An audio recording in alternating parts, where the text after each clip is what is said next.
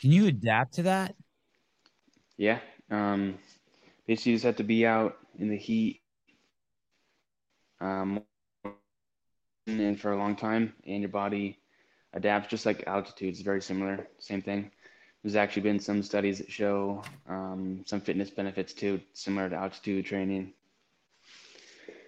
So yeah, I'll be ready for Madison if it's really hot out. It's been it's been hot here pretty much all summer, and I'm I'm almost never in the AC except for at night. So I'm hoping That's it's really the hot gym- in Madison. That's the. Yeah. Did you say I'm hoping it's really hot in Madison? Yeah. Yeah, I love it. Hey, do you drink a ton of that? Um, um, I got a bunch of that. Uh, I forget what it's called, but it's the hydration stuff from uh, Swolverine. You drink a ton of that on days like this? Yeah, intra. Yeah, intra. Yeah, Look at you. You even know the day. names. I, you know what I do? This is crazy. You probably have never done this, but I drink it. Um, uh, I make it hot so that I'll drink less coffee. So I put it in a hot. Yeah, I put it in a hot cup of water. yeah, and then just and then just in one of these. No offense, Gabe. I drink plenty of coffee. I drink plenty of coffee. Hey, does that say Paper Street on it? Dang, look at yours. Wow. Wow. Wow. I like yours. Holy cow. Look at yours. It looks like it holds more coffee than mine. Hey guys, I'm sorry about the time. Maybe- Uh, For some reason, like uh, 12. so sorry. Go ahead, Colten. Go ahead. I just saying it holds about 12 ounces, maybe more. I apologize. The show is scheduled for 7 a.m. When I sat down, it just got scheduled wrong because normally we start shows at 7 a.m. Pacific Standard Time, and this one started at 6:15. So I I screwed all you guys up. So I apologize. Thanks everyone for uh, piling in now. Hey, so th- that's the gym that you're in right now, Colten. Yeah, that's like the unfinished half. So like basically, we're finishing the house part right now. So we have all of our cabinets and countertops and appliances over there. So we haven't been able to put plywood up, but like pretty much everywhere else has the walls finished and things like that. Whiteboards, lifting platforms. It, so all that stuff that you like, all those appliances and stuff that when it's those will all go inside. They're just being stored there for now. Yeah, because um, right now we're painting the house. Once we get that done, we'll do the flooring and tile, and then put the cabinets in. So uh, we just need to have everything out of the house right now, so we're storing it over here. But like that portion over there will be where all the like bikes, rowers, and cardio equipment will go. And then on this wall in front of me, we're gonna build big. Um, I got the dimensions and everything laid out. It's gonna be 14 feet long, 12 feet high, and six feet off the wall. So um, hopefully before too long, after August, we'll have done. Crazy. Will only you and uh, your girlfriend train there, or will anyone else train there? Most of the time, it's just gonna be Allison and I, but um, we'll definitely have people over, like if they want to come out and train. But like day to day, it'll just be her and her and I. It's about that stri- 1,200 square feet, so we'll have plenty of space to train. Yeah, dude, that's huge. Hey, it looks great in the videos too. Are you gonna leave it all like with that rough look, the plywood look, or will you put um uh, sheetrock on there? I really like the plywood look. I think we're gonna stick with plywood. Yeah, I don't Yeah. think we're gonna paint it or put anything else on it. hmm Yeah, it looks cool. Yeah, it looks nice. Like with all the black equipment and everything, especially two and black windows, it just makes it pop really well. And then that's just a big old garage door that opens up. Yeah. Yeah. 16 feet wide. It was supposed to be 12 feet tall, but um, when they were framing it in, they messed up and framed it in for a 10 foot door and didn't want to redo, redo it. So I just told them it's fine.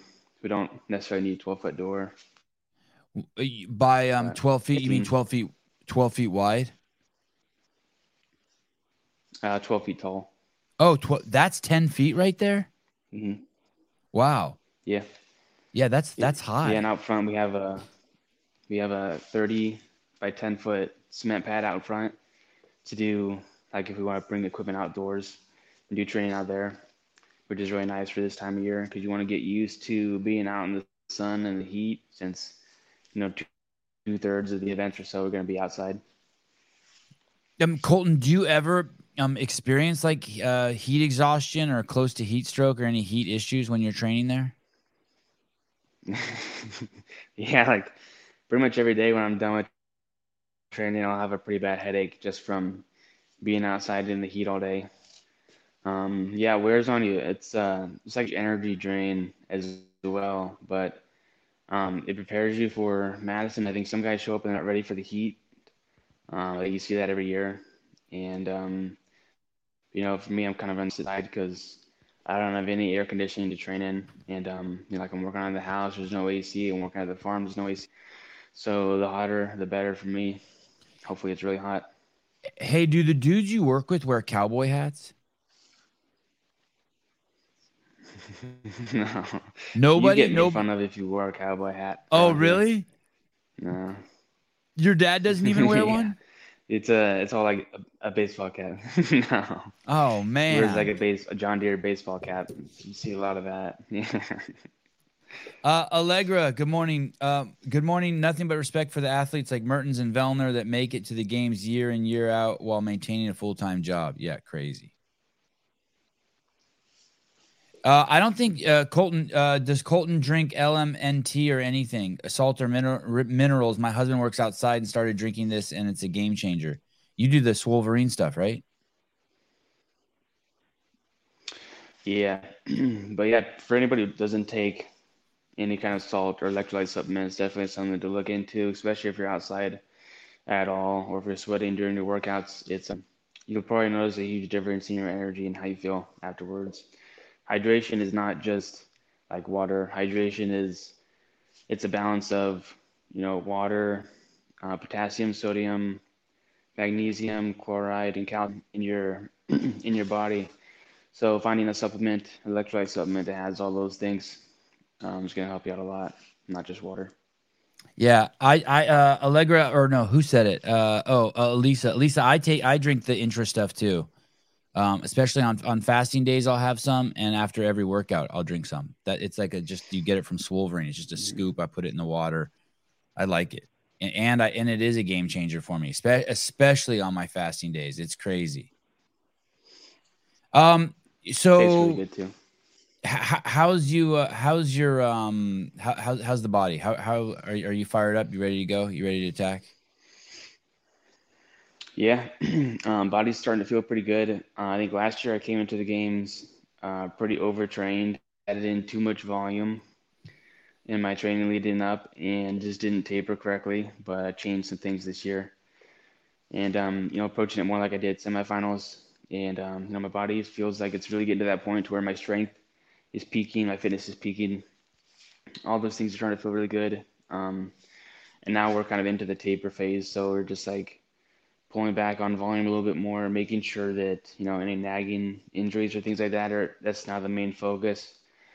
Where um you know usually like day to day training, if you have something that hurts, you just kind of work around it or work through it. But um now the focus is not so much on increasing fitness, but just getting your body feeling good and ready to perform. Um, I've had a knee injury for a little while now. I don't really know what's going on with it, but um, you know, was injured before and it's still um can be painful, a lot really painful at times, but it's definitely getting better. Inflammation feels like it's going down. Um, so I haven't been able to do as much running in my prep as I usually do, but I'm still getting in quite a bit.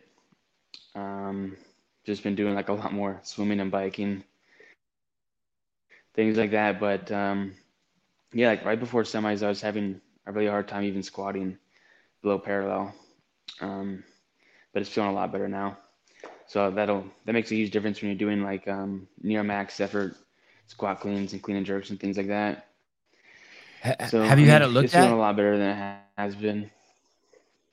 ha- No, have you had it looked at I don't really do doctors unless I have to. No. uh ha- so no one's looked at it No, what is what's probably- I what's allison say what's allison say Um, not much about it really. I haven't. I don't talk to her about it a whole lot.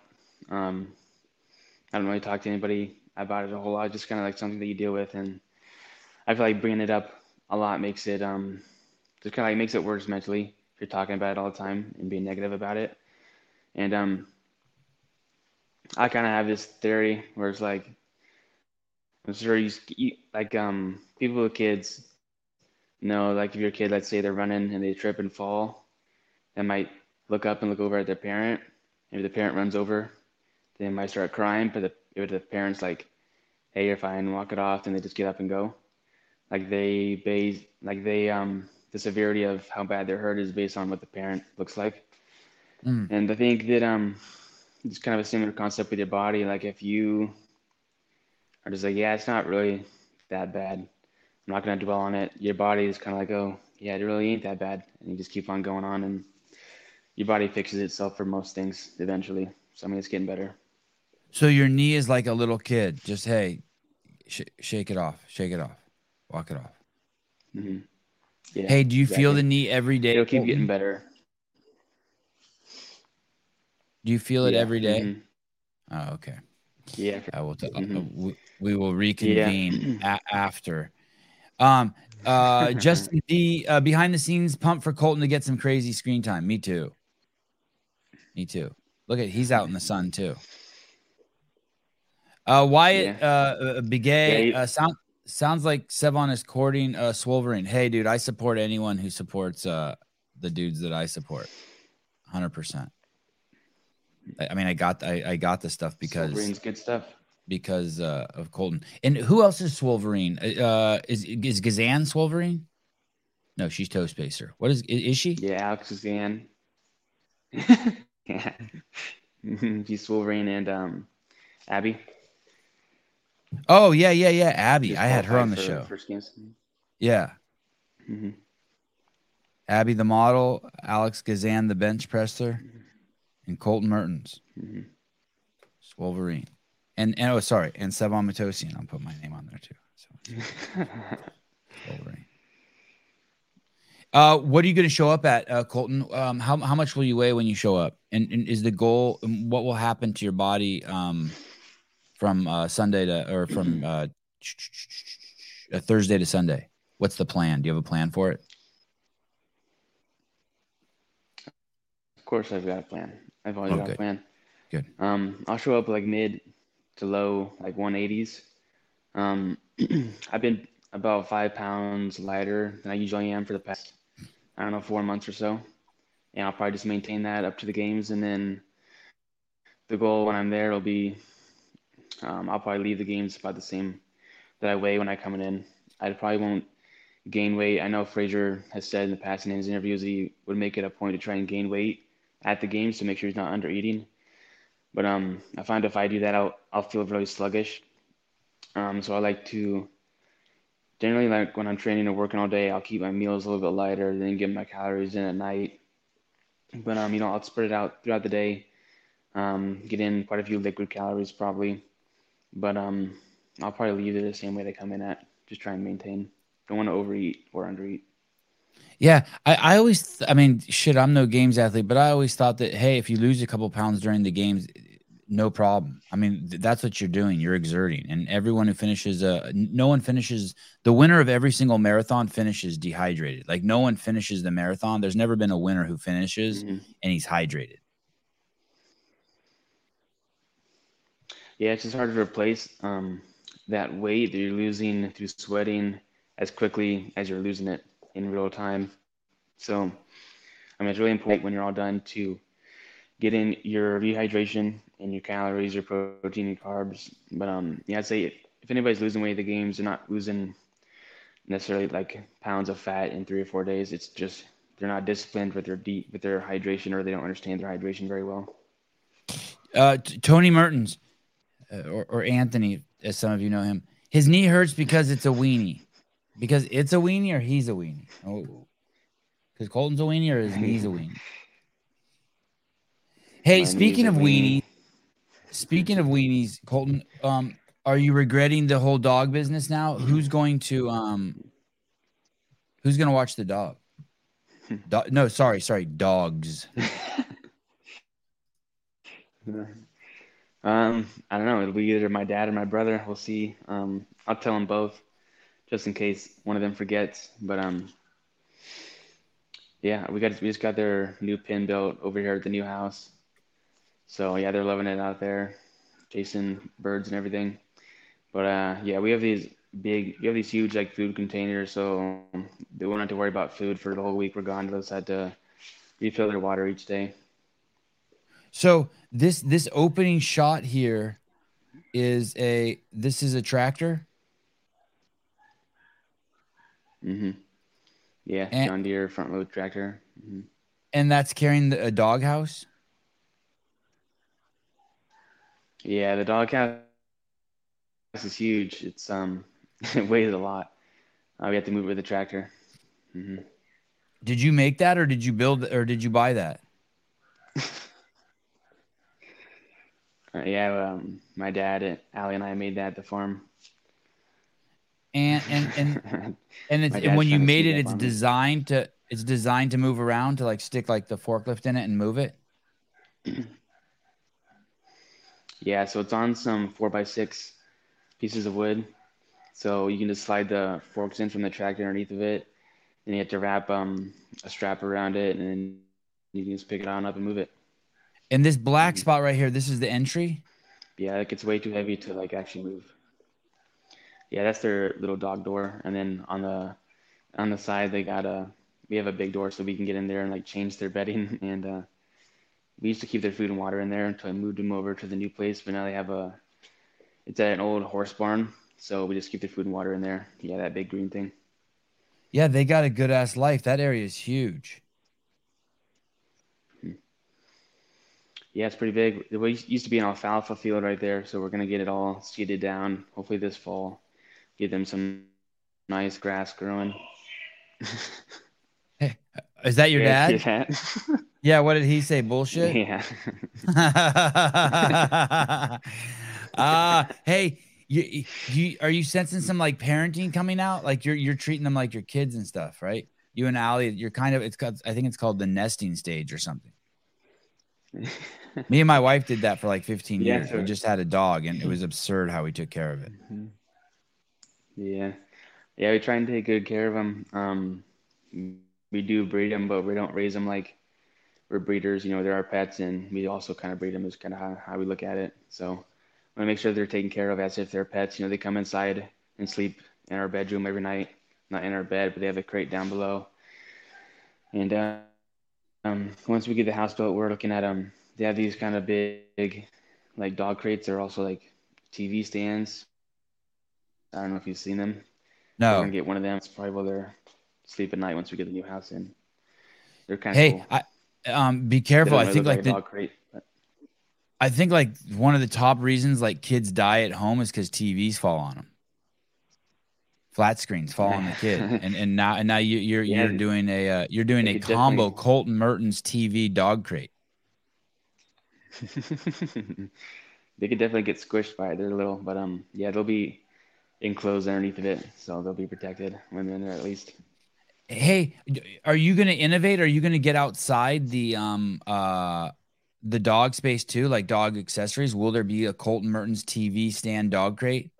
God, that's a good idea. Um, I have talked to Vindicate a little bit actually about uh starting up some shirts eventually. Told him I talked to him more about after the games. We're kind of looking at doing some Mertens teeny Weenie shirts maybe. So we'll see. We got that kind of. Colten, that's not in a t-shirt's not but- innovating. I know, but I only got so much time. I can't go out there producing furniture now. Hey, uh, how much is a dog? How, how much does it cost to buy a dog? Does Allie cry when um uh when you sell them? No, but it's kind of um, it's kind of sad because you you wait till at least eight weeks old to sell them. So that's kind of when they're about five weeks old is when they start to really like walk around and move and like develop personalities. So it's kind of like they're just getting to where it feels like they're part of the like dog pack, and then they have to go out. But um, uh, you sell them usually uh, Dachshund, depending on the time of year. Um, you'll see them go anywhere from like nine hundred, a thousand to there's some that sell for four thousand. So it just No kid. Around what time of year does the price go up? Yeah, we we winter. Winter is in its highest. Summer is usually the lowest. How come? Pretty, it's usually a pretty big difference too. Just like, um, like typically people are like a lot more active in the summer. They're out and vacationing and doing all kinds of things like that. So they don't want to bring in a new puppy and deal with that while they're doing all those kinds of things, going to you know the lake on the weekends or going on a vacation. Um, but wintertime things like personally in people's lives slow down a lot, so they that's when it's kind of more convenient for them to get a puppy. Hey, that's the whole dog industry is like that. I had no idea.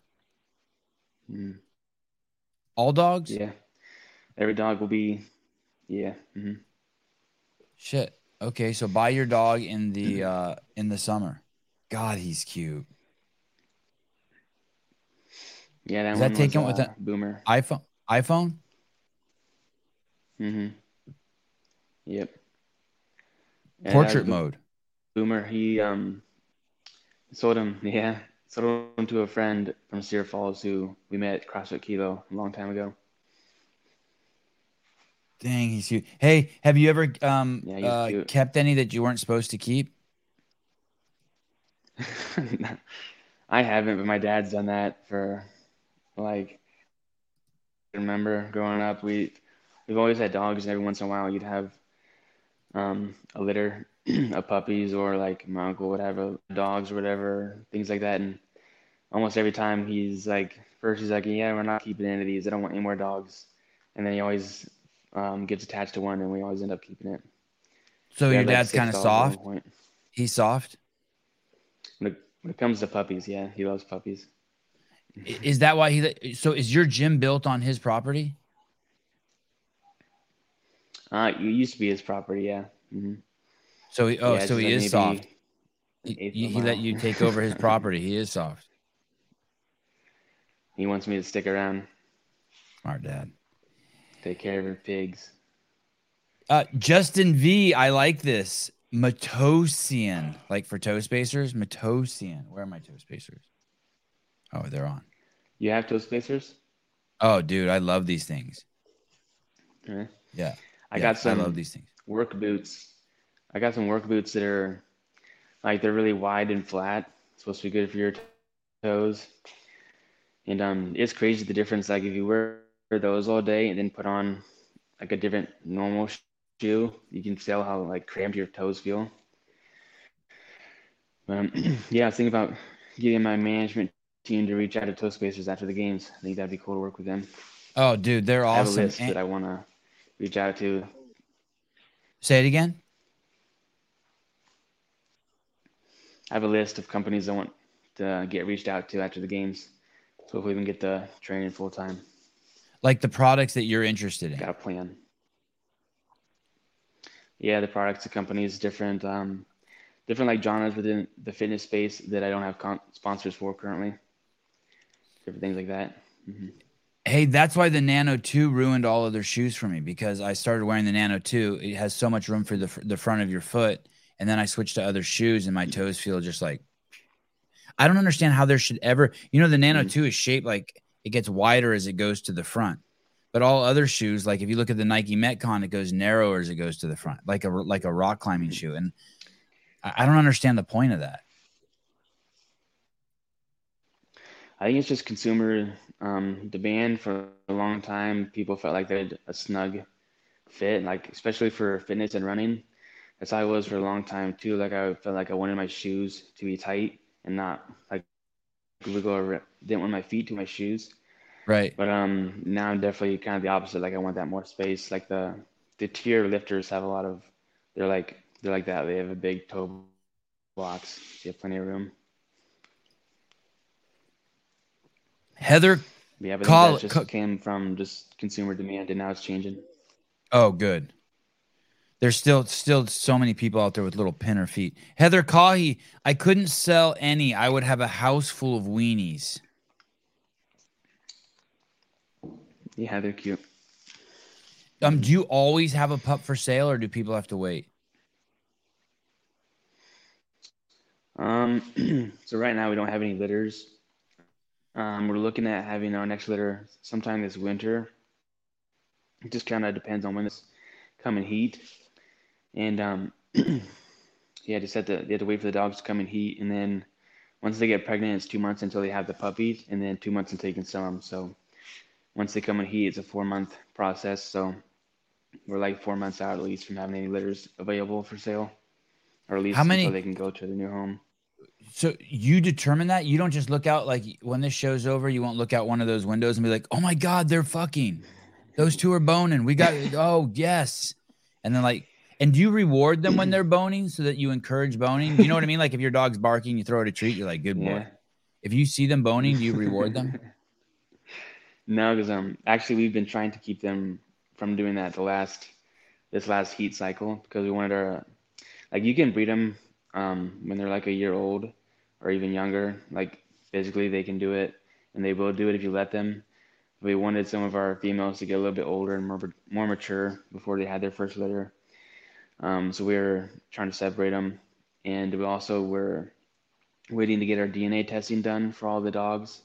So we took swabs of their saliva and sent it in to Embark, and they run a huge DNA test on them to test for a bunch of genetic markers to determine if they're going to be passing on any significant like um, health risks to their puppies. And um, those results all came back clear, so we are kind of waiting for the dogs to mature and to get the results back before we had any more litters yet. But um, hopefully this winter we'll have some puppies ready. How how many women do you have? Female we dogs. got we got four. We got Mabel, Millie, Martha, and Margot. And they're all and they all will have puppies. They're the puppy ones. Mm-hmm. And then Yeah, how many? Say it again. Yeah, hopefully. Mar- one of them that we got um, was like a really, really small runt when we got her, so we're not sure um, how well she'll do if she has puppies, but we'll see. Hey, is that So good? Because people want pet. really small weenies. Like you want to like breed two runts so you can get like a really tiny weenie. Yeah, people do like that. It's just um, sometimes when they're a runt, it seems like this, like she might have had some problems developing when she was a small puppy before we got her. Sometimes that um, can cause issues with their fertility. So she might end up just being a pet, but hopefully we can breed her at some point. We'll. Dude, I had this um girlfriend, not not for very long, for like maybe like three weeks. I really liked her in um I don't know, I want to say I was 19 or 20, and she was a little over six feet tall. Really? And she told me she liked me because I reminded her of one of those little tiny jam jars. really? Yeah. Yeah. I bet you she has she's probably gonna buy one of your dogs someday. Three weeks? Um, that just seems like a weird Too short. of time to date for someone. I think Yeah. she got over I think she got over the novelty. I think I was a novelty uh No, you know what I mean? Like a like a, Mhm. like a, a novelty boyfriend. Sucked. I see. Yeah, she broke my heart. I was just a little jam jar to her. Uh, Zoe Harwood. Whenever I see comments like this, I always laugh because I always imagine the person typing this out. Dick Butter, can you get a dick spacer? Like she thought, like she thought she was so clever. at it. What? Let's see. He, did he respond? Did Dick Butter respond? Uh, mm, no. Jeez. Oh, look at Dick Butter does have a question for you. Uh, Colten, did any of the dogs have serial killers in their lineage? Jeez. Um, so you mean like are they from like Mongolia and uh like a Genghis Khan ancestry? I guess. I think Otis, um, Is that like, really where they're from? Um, some of them like um, you can see on the DNA test it'll show you like their mother's lineage and their father's lineage and where they think it originated from. I think our our male, I don't remember if it's his mother or his father, was uh, their lineage goes back to Asia, so maybe. Wow. Uh, so so that breed's been around forever. The the little weenie one. Yeah, they originated in um, Germany. Um, Dachshund, the German word, it means badger hound. So they bred them to hunt badgers. That's why they're long and have really short legs, so they can get into the burrows and chase out badgers. No shit. Are they tough like that? Mhm. Are they still tough like that or no? Uh, not really. No. Um, I don't know. They they act like they are, but um, pretty much the only hunting they do here is they catch. We'll catch crickets and moths and things like that. Crickets, moths. They killed Jimmy. crickets. They killed Jiminy Cricket. Yeah. Um, Well, do you? Uh, so so you so the when you have you have four females and then will you always does that mean you always have to have four males or can one dude do it all? Nope, one dude can do it all. Otis, he's our stud. He gets it all done. So he's living the life right now. He gets four ladies. He's got his big dog house, and he's yeah, he's a special little guy. Does he he's get special? Yeah, you get you definitely get special treatment, especially from Allie. She like she likes him a lot. Um, but he's actually so in Dachshunds, they um are able to carry the Merle gene, which is the gene that um it's a gene for their the pattern of coat that they have. You'll see like um Australian shepherds, that kind of look is uh from the Merle gene. So like all of our puppies were they carried the Merle gene as well, and that's because of Otis. So like typically you see a wiener dog and they're black and tan or chocolate and tan or something like that. But Otis is actually a carrier. He has both of the dominant Merle genes, so every puppy that he has will always carry that. And um, actually, the people we got him from um, are probably a little bit unethical or just uneducated about their dogs. Because um, if you breed, yeah, that's it. If you breed two dogs together that have the Merle gene, and um, one of their puppies gets both of the Merle genes, like Otis has, um, more often than not, the dog ends up with birth defects or blind blindness or death or something like that, and ends up having to be put down. But Otis ended up being having both the genes and being healthy. So Wow. Oh, look at this one, man. There's some amazing looking wiener dogs. Mm-hmm. yeah, that's it's called they call it Daplin in wiener dogs, but it's a Merle gene. Um, Danes have that too, right? I've I've, I've seen like um uh Merle Merle Great Danes. hmm Yeah. Do you It's, know a uh, shitload more about dogs uh, now than you did a year ago? Yeah, I done, I did a lot of research before we ever got any dogs because I wanted to. It's like my plan going into it was like I knew about this Merle gene. And I knew that um, you didn't want to breed two dogs together that had the Merle gene. So I knew that I wanted Merle puppies because they're really cute. So we got Otis um, because obviously he has that Merle gene, that dapple coloring, and we thought that maybe he had um, both the Merle genes because of his like white chest and just the way the pattern is is very um, like usually dogs that have that particular coloring have both the Merle genes, and he ends up getting back on the DNA test. He does have both of them. So we wanted a male with Merle genes and all the females to be solid colors. So we have um, a short hair, black and tan, long hair, black and tan, short hair, chocolate and tan, short, I mean, long hair, chocolate and tan. So we've got like one kind of each of the main base colors and hair lengths. And um, so then we can breed Otis to them and get Merle puppies, but not have any risk of having any double Merle puppies and having genetic health risk with that. And, and what's ideal? Like in, in October, you're like, all right, uh, Otis, get them. And and they bo- October's like boning month, and they have the baby babies October, November, like December, and then January, February they go to market. Yeah, that'd be ideal. So we're hoping that the next cycle that they come in heat, we'll be able to get them pregnant and have some puppies this winter. Because um, usually um, it can kind of vary for breed how often they come into heat. Um, smaller dogs generally come into heat more often than big dogs. They usually will come in. Um, they can go in like four to six times a year, but typically it's like four times a year, so every three months. So we're hoping in the next, it should be the next month or two, they'll come up in heat again. It's like um, yeah, you have to heat check them to kind of keep track of their cycles and things like that. And um, it's like one of our dogs already had puppies, so we keep a close eye on her. So the next time she comes in heat, we're gonna keep her away from Otis so she won't have puppies again. Because um, we want to give them at least a year off between litters to just help with their longevity and their overall health. No shit. Mhm. You think eventually you're gonna have eight then? Eight girls? Um, we'll probably get some more. Yeah, I want to get um, a cream colored, long haired female. Um, they look like little golden retrievers, basically, like a Yeah. midget golden retriever, and they're really cute. And I think that um, a female with that coat pattern and Otis would have some really cute puppies. Hey, are you on your you're on your phone right now? hmm Will you ever have a computer in there in your like an iMac, like on a Mhm. on a table there, so you could punch shit up? Um, yeah, I'd like to eventually. We were looking at, we're actually thinking about um, just using our laptop and getting a like a monitor to hook up to it Yeah, yeah, and that's getting cool. a keyboard. That's Yeah, that's what cool. long term plan is. Uh, Jedediah Snelson, I relate to weenies and corgis. Legs are not our greatest strength, but we still get crap done. God, Mhm. a corgi's such a weird dog. Yeah, Hey, um, Jacob Heppner has one. Yeah, it's perfect.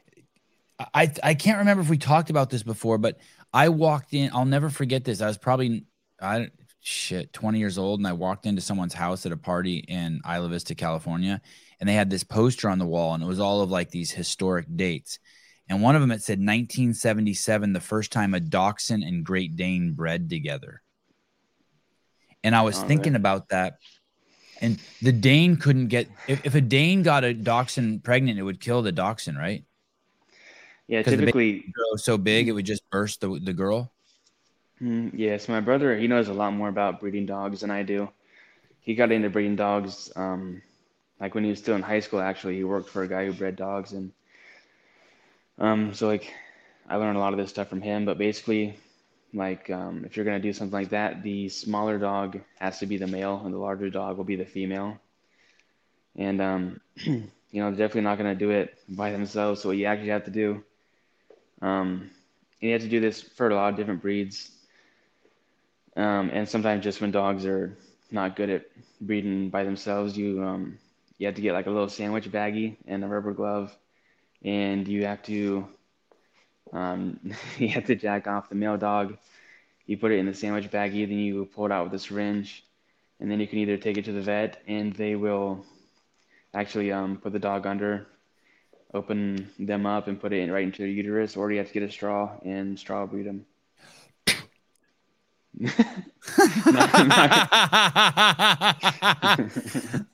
I don't want to do this, but I'm a businessman. You gotta do what you gotta do. That's how like anybody who has um a dog like a French bulldog Yeah. or something like that. That's that's how their puppies got there. They don't they don't breed well on their own. Really? Those dogs don't. Oh God, those dogs. I don't. I'm not a fan they're of too, those like- dogs at all. They're too top heavy and their legs are too short and they, they oh, can't get the balance such. up there. Oh God, and I don't like any of those dogs with the uh the fucked up face, the underbite. I don't like the the boxer, the any of the bulldog weirdos. I, I don't like. it's like, dude, your dog is on. Is your dog just on meth always? Your dog's giving me anxiety. My dad's got a American bulldog he got from a breeder around here that um it's like they couldn't sell him to the pet store because he had a like a herniated belly button. It's like um there's nothing. Oh, that's an dog. okay dog. That one's okay. That's basically Yes, a pit bull, you- right? Yeah, yeah. He got it Yeah, for free because they couldn't get it to a pet store. Yeah, I'm okay with that one. I'm talking about, you know which ones I'm talking about? The the bulldog. Yeah, like an like an English bulldog. yeah. Look up an English bulldog. Or, or French, those French bulldogs Yeah. that are so cute. What a, I apologize to all French Mhm. bulldogs. Oh, pugs. oh, stupid. I almost think it's abusive. Hey, but look at this. You could have a f- uh, um a 50 pound dachshund if you bred it with a Great Dane. What, what does this go to? im- Look at these images. Whoa. Oh my goodness. Yeah, that's wild looking. Yeah. Allie wants to get a really big dog, but I'm like, that one big dog is gonna eat more food, poop bigger poops, and shed more than all of our five winter dogs combined. The peen is crazy on uh, on on really big dogs. They'll just they'll just hose down a side yard and it'll be crazy. It's crazy. Wow, look at this one, Chihuahua Great Dane. That's nuts. Yeah, it's wild. What kind of big dog? Oh, is that a is that a Merle uh, Great Dane right there? Can you see that? Yeah, that's Merle pattern. Yep. Yeah, that's cool. Hmm. Hey, what kind of dog does she want of the big ones? Um, she would like something probably. She really likes Vizslas. Um, Oh. they're a, hunt, a hunting dog. You know Vizslas. Yeah, but they got. I think that they get. They're, they're speaking about breeding problems. They got some issues, right? That sucker's been overbred. I hear. Yeah, a lot of kind of hunting dogs um, tend to be because there's um, it's like once they find like a good bloodline, they want to inbreed it a lot to keep that same bloodline, so they have problems down the road. But um, yeah, she likes Vizslas. Um, she kind of grew up with them. Her dad does a lot of hunting and pheasant hunting, so they have Vizslas for that. But um, she wants to get one for here, but it's like um, I don't do a lot of pheasant hunting or really anything besides working and training. And like we'd have to fence in a lot of area for a dog like that around here because they just they need a lot of area to run around in. So that'd be kind of difficult difficult to do that. Can't you just get some cool dog that just like just chases behind the tractor? yeah, Like the bull. like a lab or something? Yeah, probably could do that. hmm My dad, um, or my grandpa had an American bulldog a long time ago. He used to chase the tractor through the fields. Actually, he used to do that all day. Yeah, that seems like a, that seems like a, a good life. Hunting dogs are cool. All those short hair dogs are cool. Well, the pointers, they're Yeah. all cool. We just have a bunch of timber behind our house, so we won't want them to get loose back there and get lost or get in trouble or something like that. Would be the, the main problem. Uh, Gabe from Paper Street Coffee. Cheers. Nice to see you in the chat as always. Pick up your CEO blend today. Hey, this is gonna have to come inside. Uh, my wife told me we're running low on coffee, so this will be one of the last times you see my demo bag. Um, uh, use code word Sevan, get free shipping, and a special note for your mom. Um, uh, I f- I have a Frenchie. I feel so attacked. Uh, you should, You gotta get a wiener dog to balance it out. dude. Wiener dogs. Need the, so the short cool. snout with the long snout, then you're good to go. Hey, the only the only shitty thing about the wiener dog that I've ever heard is like as they get older, like you got to like build like a ramp up to your couch and stuff. Like they can't jump off the couch Mhm. anymore, and like they start having like back problems. Yeah, 100%. Um, even stairs can be a problem. Um, even when they're younger, just to keep their disc healthy, you should. Um, they, there's a lot of companies that make them, make these little ramps. Um, yeah, just so they can walk up to your couch or whatever, or up your stairs or anything like that. Because um, yeah, like if you, definitely don't want them to be like jumping off of your couch or anything like that. That's kind of the big thing. Because um, eventually they're gonna hurt their back probably, or Or jumping in and out of your car, even like your car, right? Mhm. Yeah, you definitely don't want them jumping down or onto high high places at all. Uh, pu- pulling for uh, Colten, kilo trained. Hashtag kilo trained. What's kilo trained? That's the training you do. hmm Yep, that's the training program that I've been on since I started. What's the guy's name again? Uh, so Luke Schaefer runs Kilo Train now. It was started by Armin McCormick um, way back in the day. Armin was a individual athlete in 2011 and a team athlete for several years after that. Back before, like 2018 was the last year that like Kilo trained. Um, I guess the original Kilo trained was like putting together teams, but they like pretty much always had a team at the games almost every year, and were always homegrown. Like never recruited anybody. Like everybody was on that was on the team.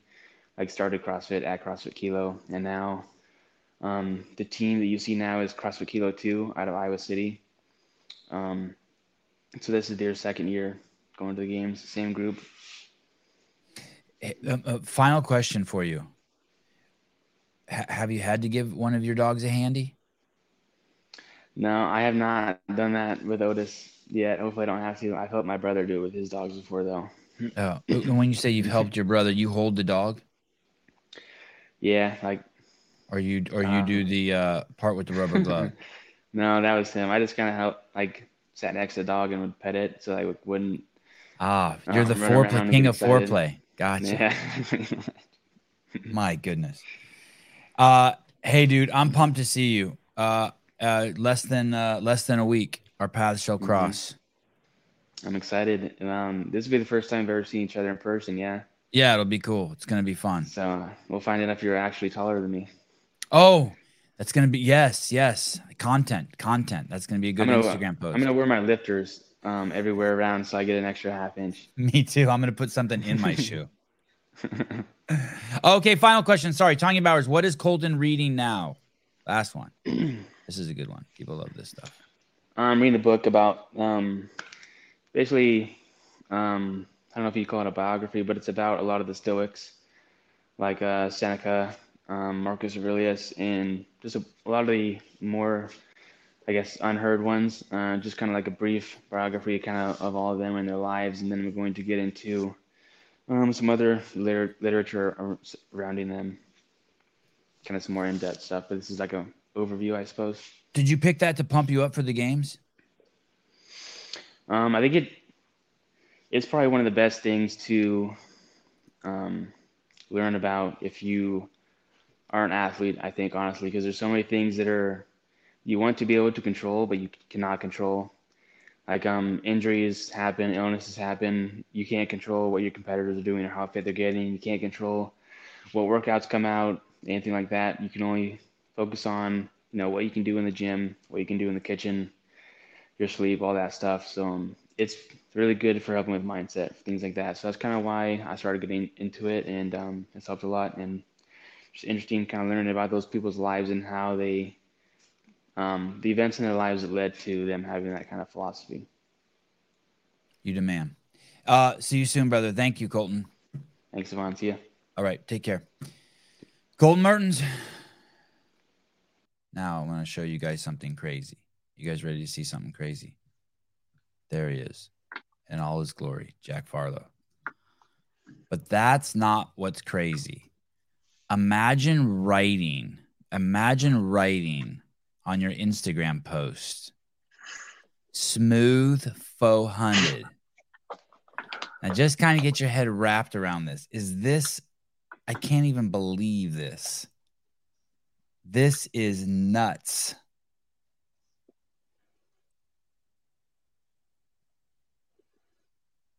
Wow, dude.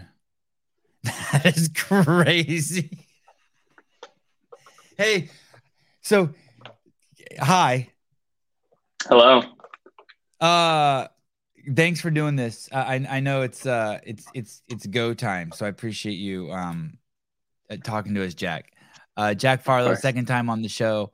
Um Jack, how do you what hap what can you tell me the the morning that is this in the morning? Can you tell me what leads up to this? Like, you know, hey, today I'm gonna jerk 400 pounds?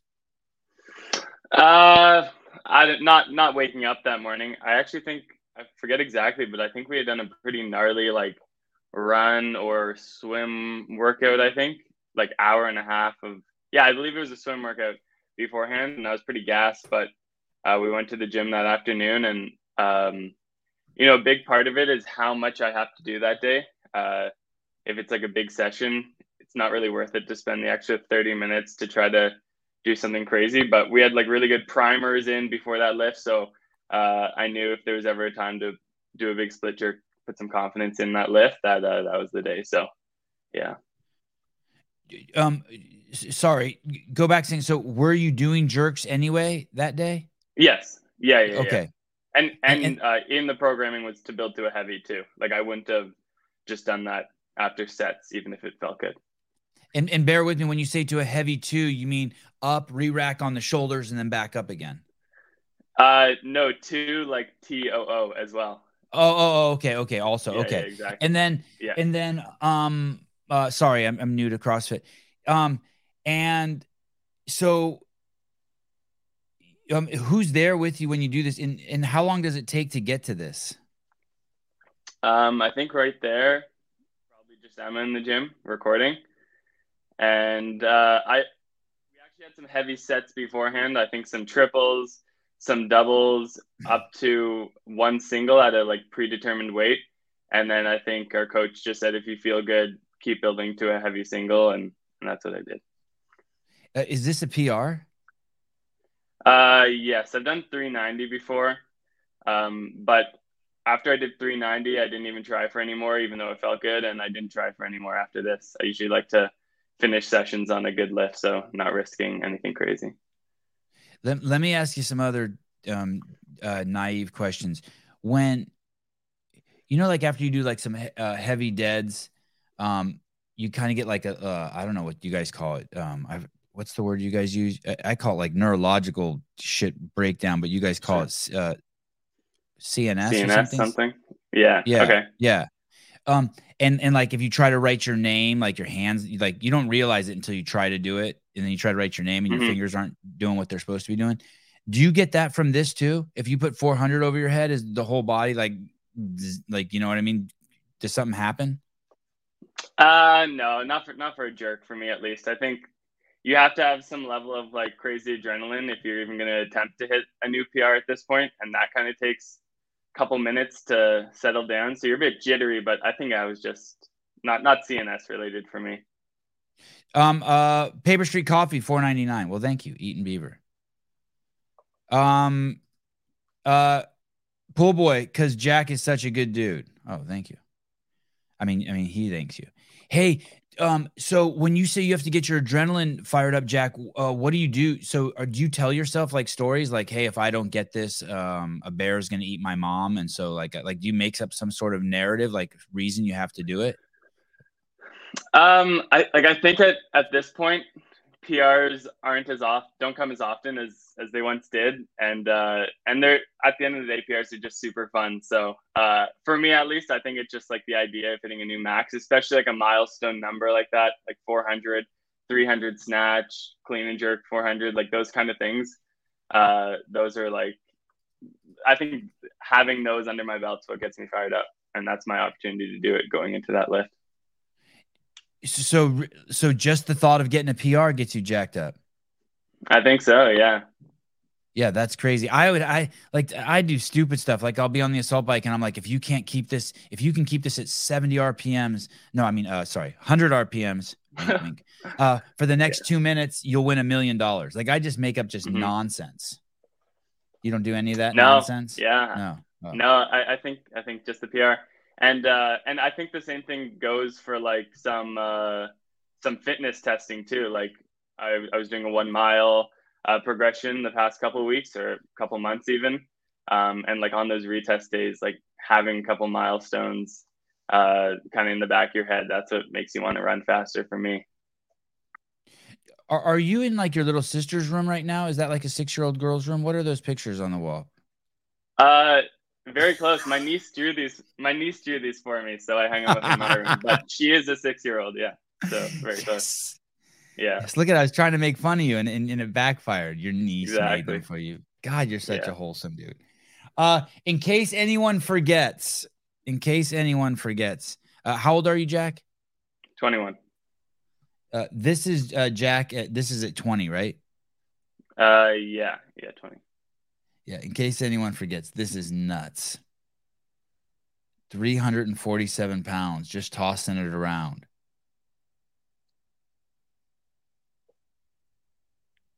And, and yeah, and that Jack, was. Uh, go ahead.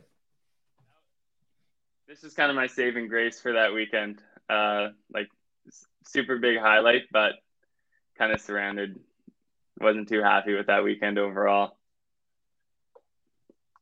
So this is your first year at the games. Uh, yeah, other than the teenage division, if you count that. Yeah, okay, we'll count that. Yeah, we count that. And um, is honestly, honestly, honestly, honestly, between me and you and oh, 391 people listening, did you think you were going to make the games this year? Doesn't it seem still a little mm. too soon? Yeah. Um. So I guess last year um, going into that weekend last year, I wouldn't have been happy unless I was top five, made, making the games. But when I didn't make the games, like uh, I, I, I was sitting watching the final event at the CrossFit Games with James Sprague actually, and good uh, dude, good and, dude, and, good dude. Oh, very very good dude. And he missed by one point, one spot, one point. And so in his, I think in his mind, like he should be out there right now and I didn't have that in my mind at all. Like I I honestly just believed after like my weekend that like I just wasn't ready yet. Like I'm not good enough yet. And I I, I was kind of like found peace with that. Like I just have to work hard another year. Um, but going into this year, uh, I really really thought I could make it, but I had tr- like I could not imagine myself making it. Like I could not imagine them saying my name after the last mm. event to, to mm. make to make the games, but at the same time, I knew I could. So it was a, uh, it was kind of a weird, weird contradiction in that sense. Yeah, I get it. You you you articulated that well. You were kind of like, I know I'm good enough. I just still can't imagine it. Exactly. Yeah. Yeah, that's crazy. So that means that when they called your name, you were stoked. It was like it was like you opened your Christmas present at Christmas and your parents got you the exact game system you wanted. Exactly. Yeah. I I watch like a lot of old CrossFit events still. Like just if I'm bored, I'll maybe throw something on. And I watched um I think it was 2016 um when I think Saxon made it for the first time. And I'm watching this before semifinals and he like broke down in tears and I thought, oh man, I'm gonna do that exact same thing. Uh, like I got emotional watching him do that. But uh, when the time came, I think it's because I was relatively safe going into the last event. It wasn't like a shock that I made it at that point. Uh, I, yeah, it. I didn't get flooded by emotions, but I was definitely pretty happy. So, so um, when um, event seven finishes, you know you're in. Ninety-seven percent sure. Let's see event because uh, event- um, yeah, because I knew I knew um, James and Spencer's time and Austin's time because they were in the heat before me, and uh, I knew it was like in like the 420 range, and that's also where I finished. So there was a chance that all three of them beat me, and I mean I knew I had a big lead on them, but or a, a relatively big lead for one event left. And uh, so I was like, I'm pretty sure I'm good. But it was also a bit unsettling that they were all beat me or were close in time. So, yeah. Uh, what's the plan going into event seven? It was interesting. James Sprague said yesterday that he uh, he played it safer than he wanted to. And I said, Well, what would you have done if you didn't play it safe? He said he would have gone harder on the Echo bike. And then Brian Friend was on the show and he goes, Well, you know, Roman tried that and it backfired on him. Yeah. Um, what was your plan for the? Uh... I, I mean, if if you're gonna hold on unbroken on the tow bar and carry the bag at relatively the same speed, that's kind of the only place to do it.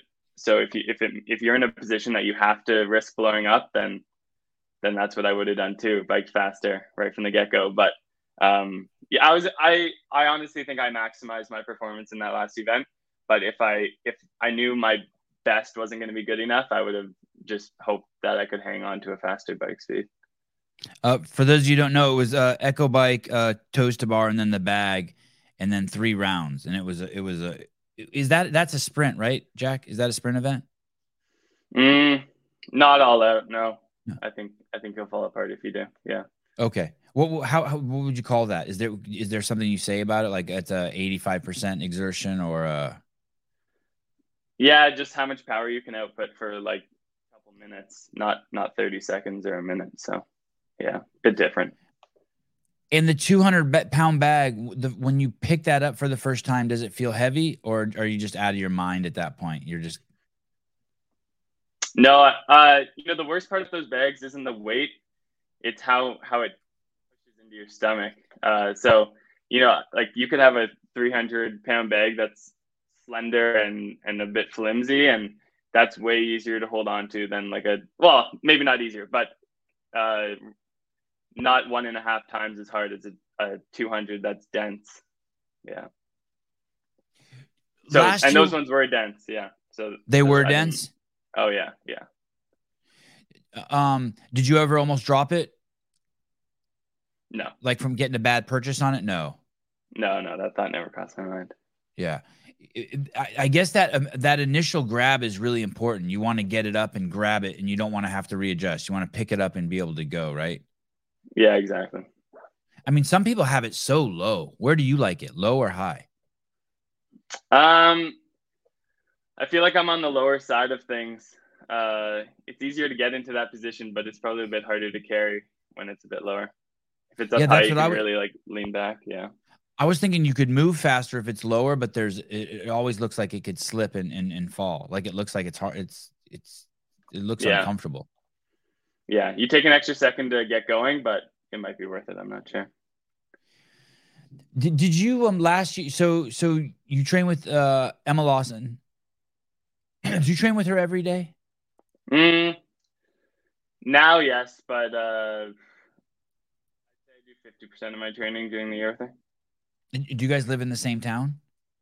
Uh, she's like half an hour away driving, but uh, we go to the same gym, but she has a uh, garage gym that she would usually work at work out at for like our first session, and uh, I'd work out first thing in the morning at, at the gym, and then usually our afternoon session would be together. And after she made it, did you feel? Um, did you did you have any uh, a pity party for yourself at all? I mean, I want to be very clear. You should not have. You're so young. You're killing it. But I'm just wondering. Uh, by no means am I projecting that onto you. But do you, did you have any like, oh shit, my training partner made it? Did any pity party? Uh, last year we're talking. Yeah. Um. No, I don't. I don't think any of it. I definitely had a bit of a pity party, but I don't think it was because she anything to do with her making it. Um, I guess the one thing is like I know I've done just as much working out as her uh, in the last year, and yet we saw wildly different results. But that's not a result of the past year. That's a result of the work she's done for like five, six years, and I'm still trying to kind of catch up with that. Oh, interesting! Wow, I, I thought you were going to say it's uh, genetic. So you, th- you're so she's been training longer for you in this discipline of CrossFit, and so yeah. she's she's uh, ahead of you in in um I, I, I, guess the way I'm picturing it is, is in your early years of CrossFit, you make the biggest gains, and as you get closer and closer to your peak, you make smaller and smaller gains every year. So mm-hmm. she's based, but either way, she's she's ahead of you in that in that training in that cycle. I, I would say I've been training at a games level for almost three years now, and she's yeah. been doing that for six. Okay. Yeah. And, and then, eh, how old is she? Uh, eighteen. Okay, and and then probably girls are probably one or two years ahead of boys anyway in development too, right? Mm-hmm. Yeah, yeah, I'd agree with that. How is how is your um so so how long have you been doing CrossFit? Sorry, I know you just said it, three years. Well, no, I've been doing CrossFit for I think I did the Open in 2015 or 16, but uh, there's a difference between doing CrossFit and training to make the games. So yeah. And how long have you been doing that? Uh, seriously, just under three years training to make the games. And, and do you see yourself compared to like some of the old like? Do you see yourself like literally changing like week to week, month to month since you're so young? You see the adaptations like holy shit, what is going on?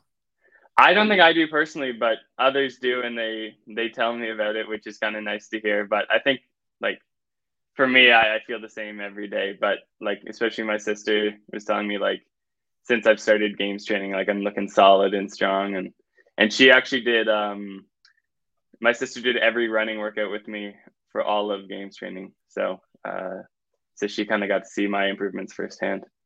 And like aunts and uncles like there must be some people who haven't seen you like in two or three years and see you and just like don't even recognize you.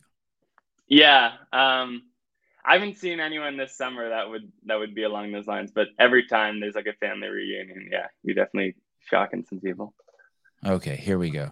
We've been too nice to uh to Jack. Let's get him. Here we go. Here's a here's a comment. Is Jack part giraffe? Why is his neck so long? I you know I've never heard that one before. So, uh, Jack, do not was... leave this show with an insecurity. Do not let these assholes get to you. No, no, I got other things to worry about. Okay, good. Part giraffe, you dickhead. It's because he's strong, because he works out. How tall? How tall is Jack Farlow? Uh, just over six one. Wow. Okay. Yeah, hey, tall. what is going on with CrossFit? I don't know. Why, where are all these big dudes coming from? You guys go back to find another sport. Get out of here. This is a sport I, for dudes who are five nine. What are you guys doing? So many big dudes now. Yeah, I think there are there are four or five people just out of the east that are six plus. So I know. I, I think being big is only an advantage if you can if you can still move in some movements like someone who's small, like gymnastics mostly.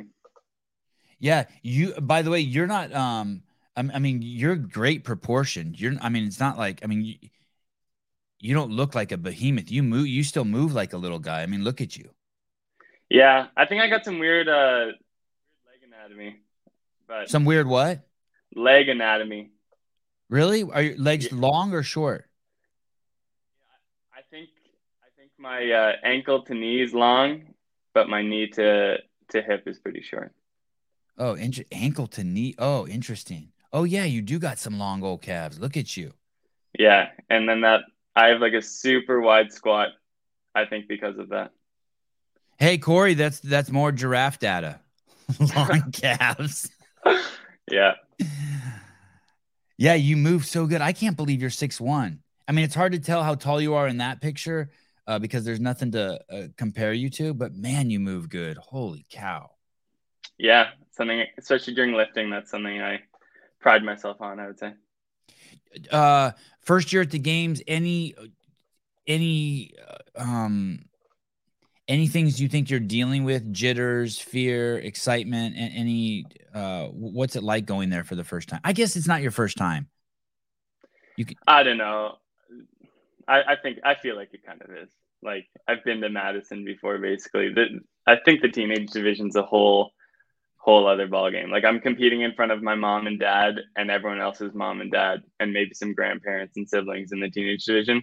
Right like obviously it's a it's a bigger stage now. So uh, up to this point, I've been nothing like I haven't felt anything other than excitement, which is something I couldn't say about any other competition I've done. I'm obviously going to get nervous when the time comes, but um, I've never actually felt excitement for something without the nerves at this point yet. Wow. And, and, and why do you think that is? You're, you're, are you proud of yourself? Do you think that's why? Like, hey, I did it. Go yeah. Um, I, I I'm trying to find a balance between that feeling like like I'm proud of myself, but still feeling like there's work left to do, left to do. I don't want to show up and and bomb out every event. So um, yeah, I, I think it's a fine balance, but I also think it's just lack of uh, pressure from other people. Like no one's expecting me to to be top ten, even top twenty. So um, I feel like I can only uh, only impress basically. Um, what this um this Olympic event that they've announced, this total. Mm-hmm. Are are you tickled by that? Does that give you like, yeah, you sal- yeah, yeah, salivate a little bit? At first, when I saw that it was only two attempts at each lift, I was I was a little bit bummed. Just be like it, it's just harder to hit your top numbers if you're going into the corral for five ten minutes and then you get two attempts. So I was a little bit bummed at that, but um, I thought about like I'll, I'll likely be in a scenario somewhere around the 20th spot at that point. So if I need to just go for it and and like hit huge lifts, then I'll, that's what I'm going to go for. But I know for a fact I'm not going to. I could play my cards so that I don't go down after that event. So if I'm inside the cut, the 20 cut, then I'll just do what I know I can do. If I'm outside, then I can can really go for it. So it's kind wow. of uh, plays in the me being right around that 20th and me being uh, a stronger athlete it ends up being pretty good for me. Um, and that is somewhere you you could go to make a name for yourself and get the crowd really worked up. Yeah, Saturday night. Yeah, where, where things happen. So. Yeah, uh, uh, I mean, we still. Any chance that you think it won't be a, a barbell? You think that, that, there's any chance it'll be a, a dumbbells or or some there? There's some twist to it that we don't know. I don't think so. No. No, you think it's just straight lifting? Yeah, maybe I'm just hoping for that. But uh, yeah, I, I, think it'd be lame if it was. Uh, maybe not lame, but uh, I don't know. I just feel like people can hit big numbers on the snatch and clean jerk, and it'd be a little bit more improvised with a dumbbell. What's the heaviest dumbbell you've ever snatched? 120, maybe. And is that just yeah. because that's the heaviest dumbbell you've been around? Yeah. Yeah. God, I would like to see you guys go out there and, and with a row of dumbbells and just see you guys get at it. But with more than two lifts, I'd like to see it just. Yeah, yeah. Well, if if you if it was a ladder with a dumbbell, then you'd at least have time to build some confidence throughout. So right, yeah, we'll see. Um, anything that um in the past you've historically been um not happy to see that this year you're excited to uh, take a shot at? Um, I mean, in the past, I've really not liked running. Uh, well, actually, I, I enjoy running. I just it wasn't my forte at all. But uh, not that I, not that I'm excited to see a 5K, but I'm much better off than I was even like five months ago. So, uh, are you are you running a lot? Uh, I mean, two dedicated running sessions a week, and then usually in a in a workout as well. And this this guy here in the red is this your running coach? Uh, no. He did coach me that day, but he's a like a former steeplechase Olympian, and he lives close by. We have a mutual connection, so he kind of just came out with us for the day. What's that steeplechase? I forget the distance, but you're hopping over hurdles, and then like every other lap or something, there's the giant hurdle with the water on the other side. Ah, Yeah, it's it's pure running with some hurdles. hey, and and what? Uh, isn't that cheating? What Emma's doing right there? Drafting, Yeah. What is That's- Emma doing back there? especially on a bike, it's cheating. Um, I actually I would much rather be in front of someone dictating my own pace than feel like I have to keep up with someone. So I don't mind it, but I think some some would say it's cheating. Yeah. um, no, no doubt that uh, Emma's world class. No, Yeah. no doubt at all. What a incredible uh, human. But any chance that in things like this, that since you are a man and men and women are um, different, that she slows you down? No, no, never. Never. No. You don't, you don't you don't let that happen. You wouldn't pace off of her or or reduce your capacity so that she because she's there. Just even if it's not uh, consciously. She beats me in in most workouts. So when I All right, all right, all right, all right. windy, yeah, All right. yeah, yeah. so so when I said men and women are different, they're different, and the women are winning. All right, fine. Yeah. Ruin, thanks for ruining my story. Uh, and and does this make this must make training great to have a training partner like this, just to Yeah. someone that's like day in and day out. yeah, someone going through exactly. I mean, we've done pretty much all the same training uh, leading up to the game. So, uh, like, you know, you- you're sore in a spot that like, see, like you've never been sore there before, and and then you ask the other person, and sure enough, they are too. So just like little things like that, they're going through the exact same things as you is nice.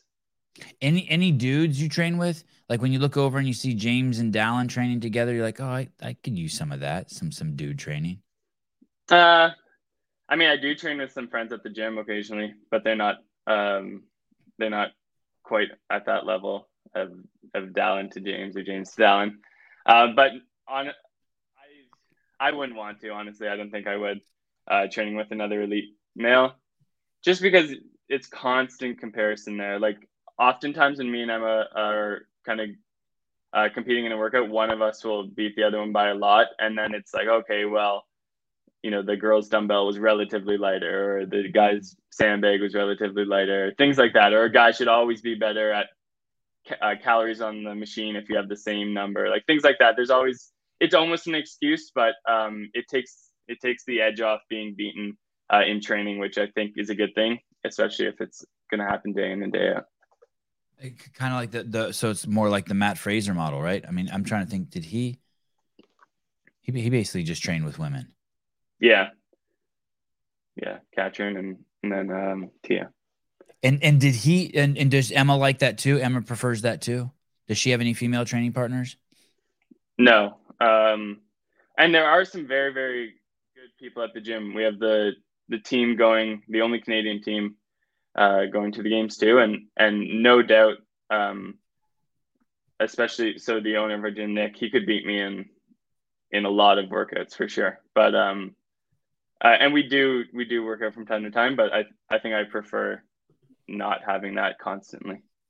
Hey Jack, there's only one Canadian team going to the games. That's correct. Yeah. Is that normal? No, I think like Pro One Montreal has been like a staple. Um, and then there are a couple other gyms that have usually sent a team too, but this year only only ours got there. Yeah. What a what a trip. Yeah. Uh, extra slop. Uh, better late than never. Five dollars for behind the scenes. Thank you. Remember, Sevi, if you have to hug an esta in Madison, fight for the double underhooks. What's an esta? Isn't that Spanish for a she? If you have to hug a she, esta, esta. Okay, I'll fight for the double underhooks. Do you watch uh, UFC, uh, Jack? Uh, no, no, only like a huge fight maybe. Do you watch uh, um uh, any sports? Um, I'm invested a little bit in hockey. Like I'll, Oh, I'm like big hockey fan. Um, and then do you kind of have to though, since you're Canadian? You kind of have to. A little bit, a little bit, but I actually do enjoy watching. Okay. Uh, but for the other sports like baseball and um, basketball, I'll just hop on a bandwagon if our team's good. Oh yeah. yeah, yeah, Yeah. That's how I feel about sports too. I don't even have time for a bandwagon anymore, though. Hmm. Does Emma watch any sports? Uh, no, I don't. Not really. No. No sports. What do you would you what do you guys do? Do you guys do anything besides uh, CrossFit? That's no judgment either. I don't think you should, but some people like think like maybe you should do some other shit.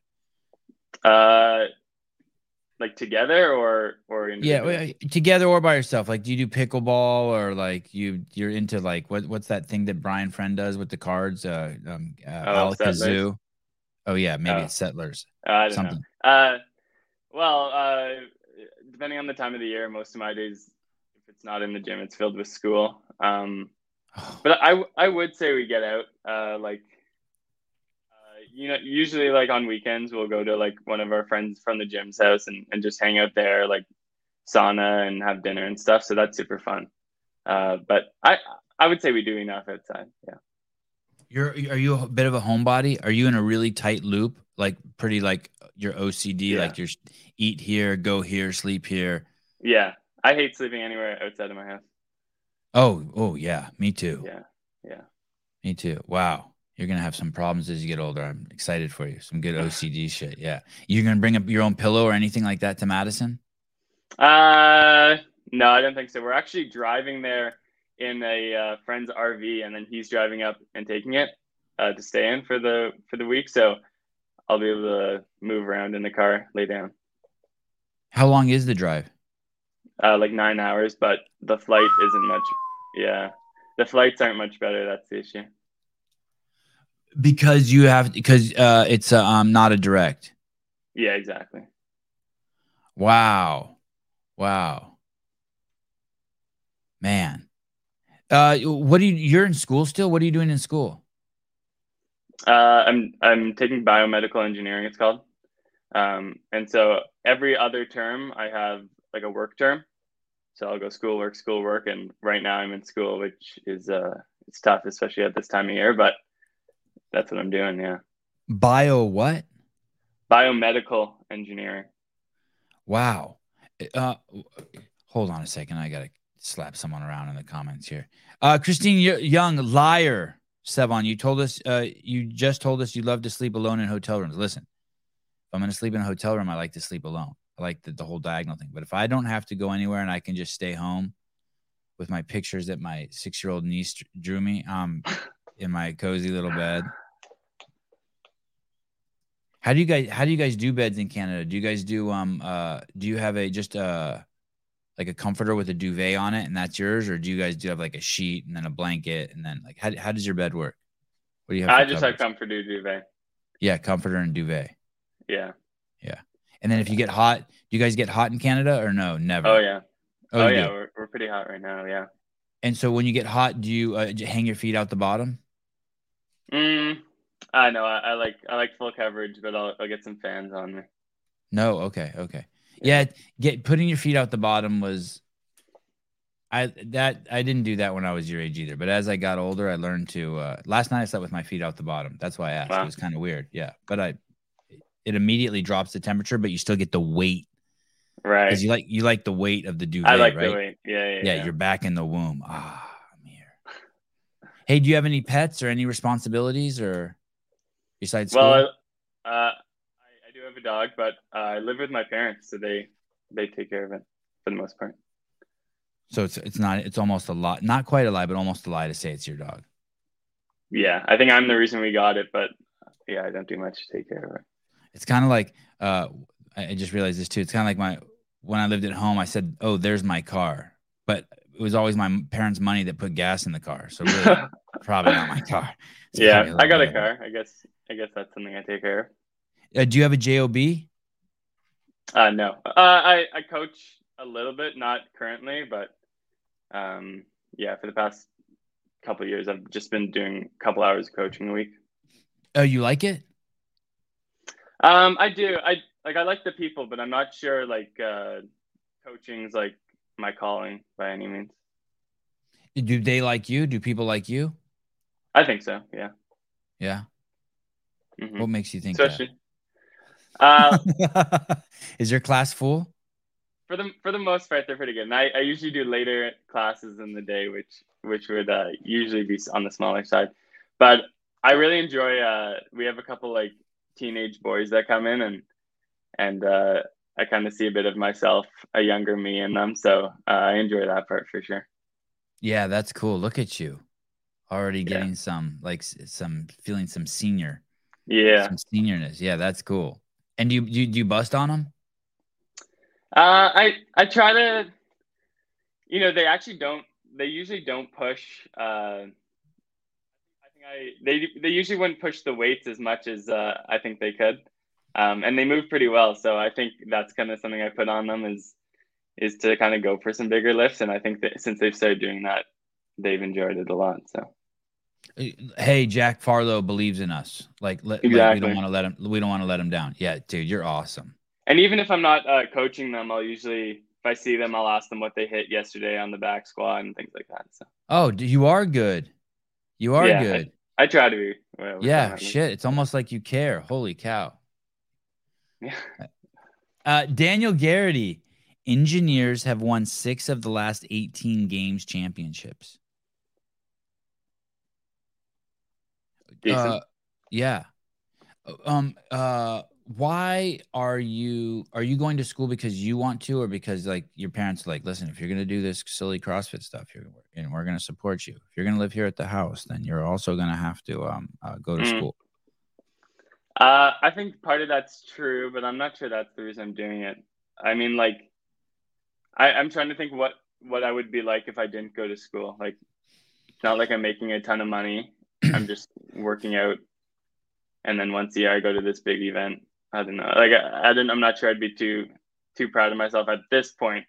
Um, like, if I was making tons of money from sponsors and uh, and winning the CrossFit Games, then I think it's a completely different story.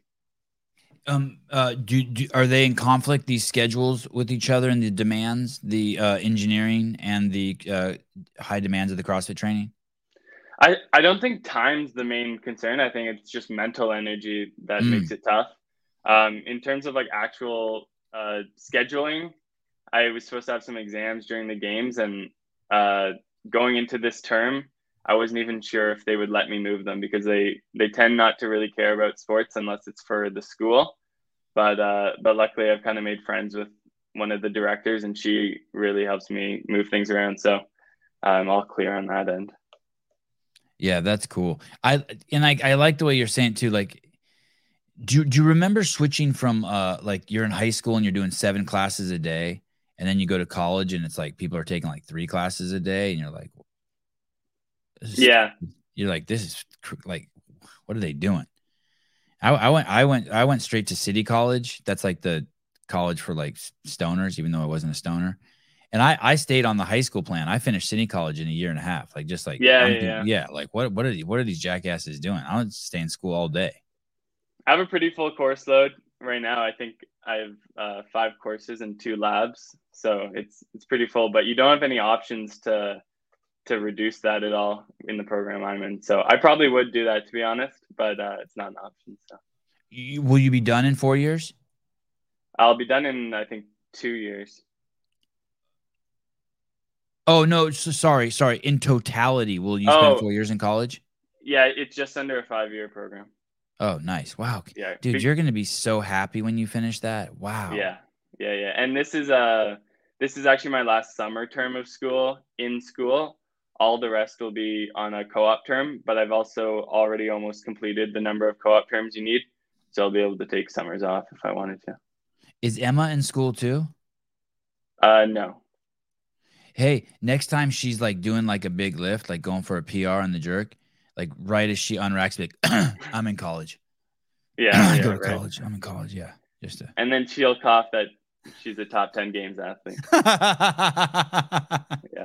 I hate that part. Oh my goodness. First the giraffe and now this. Sean Lenderman. As a licensed electri- electrician, I can assure you that engineers are completely useless. I uh, one time I was working a summer job like three, Hey, four hey, years Jack, ago. that's why you guys make the most money more than the Yeah. electrician because you guys are useless. Go on. Sorry. Exactly, Summer job. exactly. Go on. I was I was working a summer job uh, at a car factory, and there was this guy. Um, one of the stations I had to work at, and you just take one look at this guy and know he's not the sharpest knife in the drawer. And he absolutely lectured me on how dumb engineers are because I told him I was going into engineering, and I just had to, I just had to nod, nod, uh, and smile for a couple minutes, and then actually the guy next to me was like, "Don't listen to that guy," but it was pretty funny. Uh, what do you what do you end up doing? So, sorry for my naiveness, but what do you end up doing when I hear biomedical engineer? I kind of like think of someone who's like, um, re like invents or reworks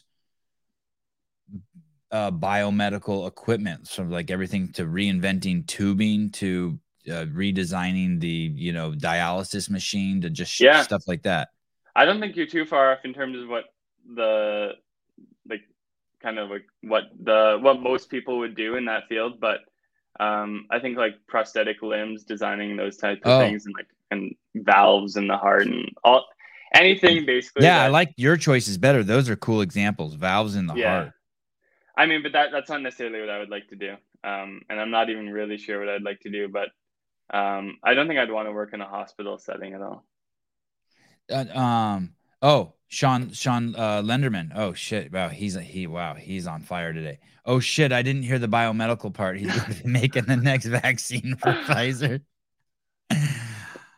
Uh, it, it would be it would be. Do you have any other interest too? Like um, it, would- it seems like with that kind of knowledge, like it would be cool to get into like um uh, uh like zoology and like see what the the I, I don't know if that's right the right word but b- find out what's going on in the animal kingdom and then try to replicate that with some of your uh, bioengineering uh you know mindset like you know like like the the simplest one to bring up is like spider webs like those that's the strongest material known to man and then like trying to replicate it and uh, that shit sounds awesome Yeah, I don't know. I, I'm not sure I want to do anything even research wise either. I kind of, I don't know. I I think like a technology company, like I use like a lot of I don't know heart rate and things like that, and uh, those kind of trackers. And I, mean, yeah I don't really know what I want to do, but that kind of thing interests me, like performance, where performance meets health tracking, basically.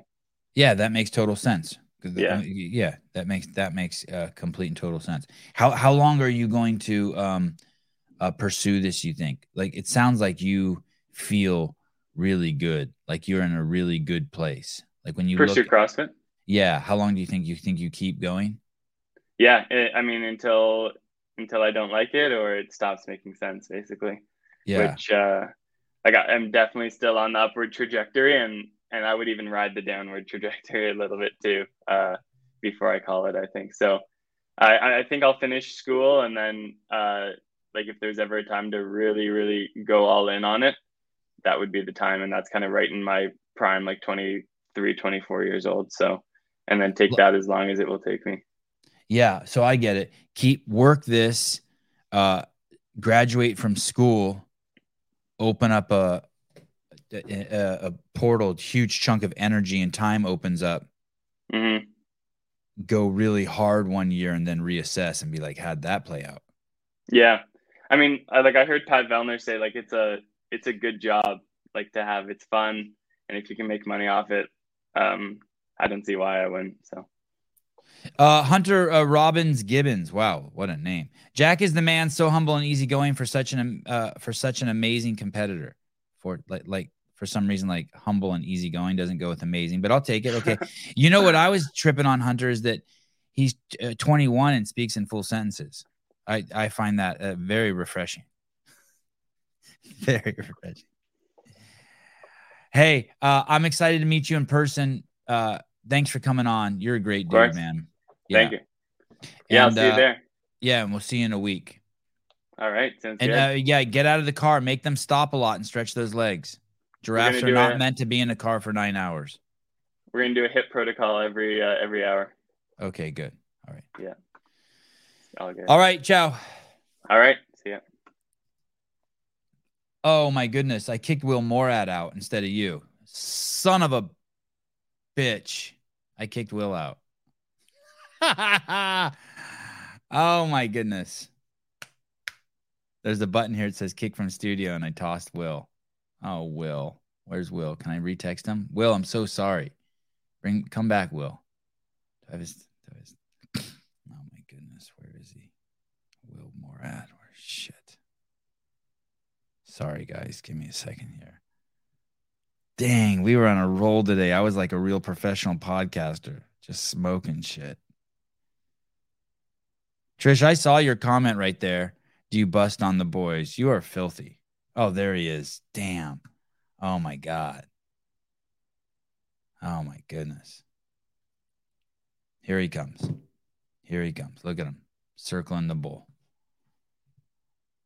Will is going to tell Nick on you. Who's Nick? Jan, you're 11% gay. Uh, more than 11%. That away, Jan. Own that shit. I'm in the 40s. I'm in the high 40s. 49 point. I'm 49.9 with the line over it. Damn, Will. Oh, yes. Hey, What's up, boss? I accidentally kicked you out. I'm so sorry. That's was all trying right. to- I was uh, taking the trash out to my truck. I was trying to kick Jack out. Don't kick that kid out. Dude, he's cool. Yeah, he's a good dude. Hey, how old are you, Will? 34. Hey, is, is it weird when you talk? Do you, do you train with any young kids, like any 20 year olds or 19 year olds or anything? oh yeah, I uh, Olivia's 17. She was in town for a couple weeks. Sydney and Brooke are 28. What is Sax? Saxon's 25. Yeah, I'm the old guy. But but do do all of them talk in complete sentences? Like the, like they have, they have, they have like cogent thoughts and they can talk in. in I was just crazy impressed by some- Jack. did somebody put you up to asking that question? No, no, why? Who doesn't talk? No, but some of these people, I'm just like, holy! I was so impressed. Uh. I'm so easily impressed now because Zach, uh, Jack uh, Farlow talks in complete sentences. I'm like, wow, holy shit. Hey, he's an engineer. I listen to him. Uh, we have the same like representation, so it's good to see how these kids are handling all this. Um, eh, same agent. Yeah, yeah. Uh, here we go. I think this is the hat. Did I spin it the right way? Yeah, Nipple Nipple Sports. yeah. You got it. I remember make you full screen. How meeting. do I do that? I remember meeting you at a regional.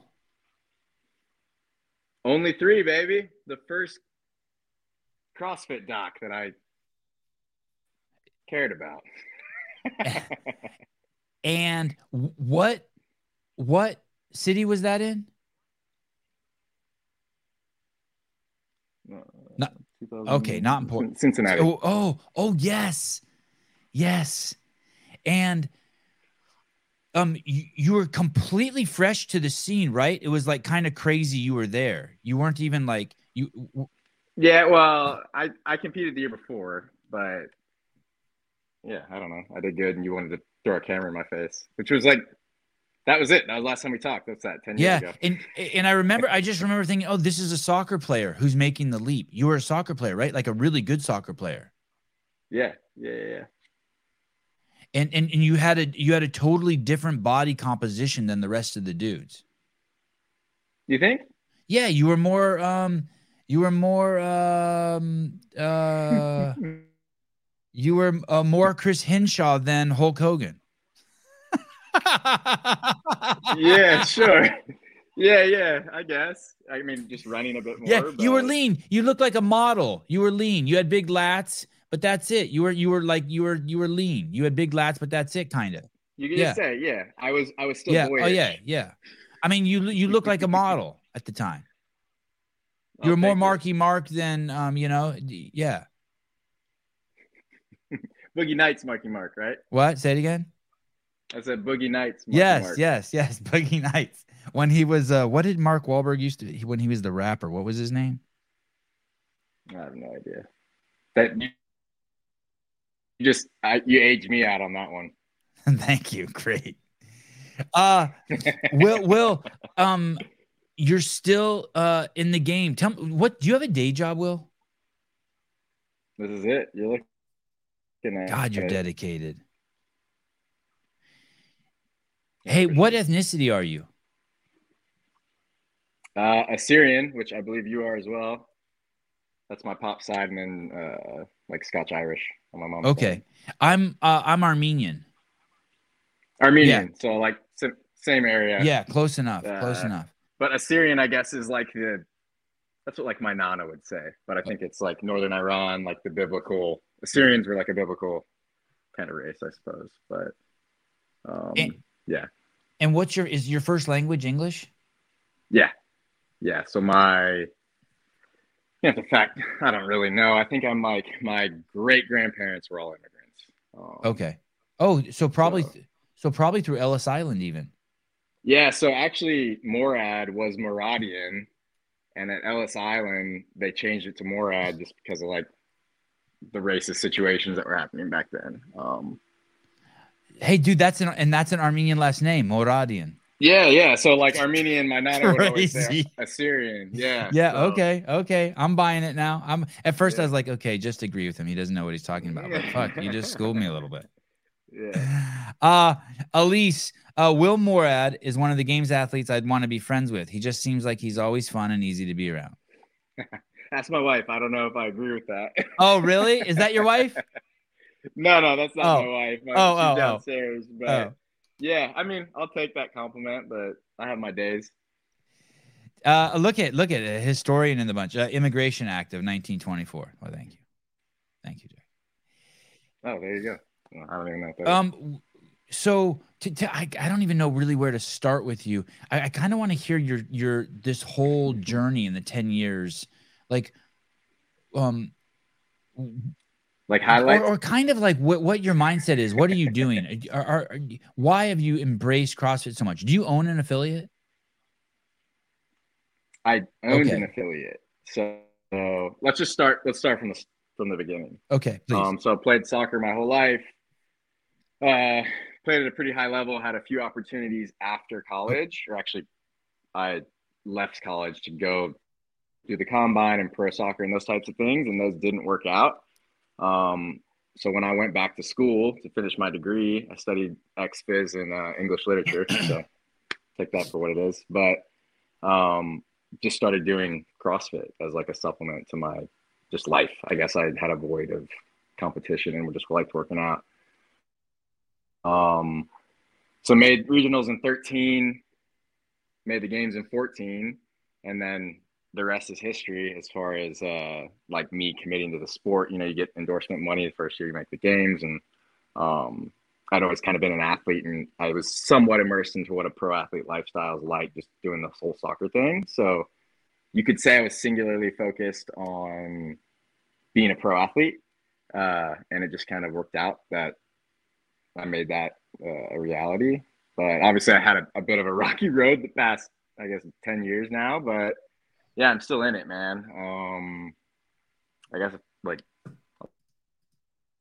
lost my head, lost my earpiece. But yeah, so ten years in, made my first games in 19, and then it's uh, yep, me? I got you.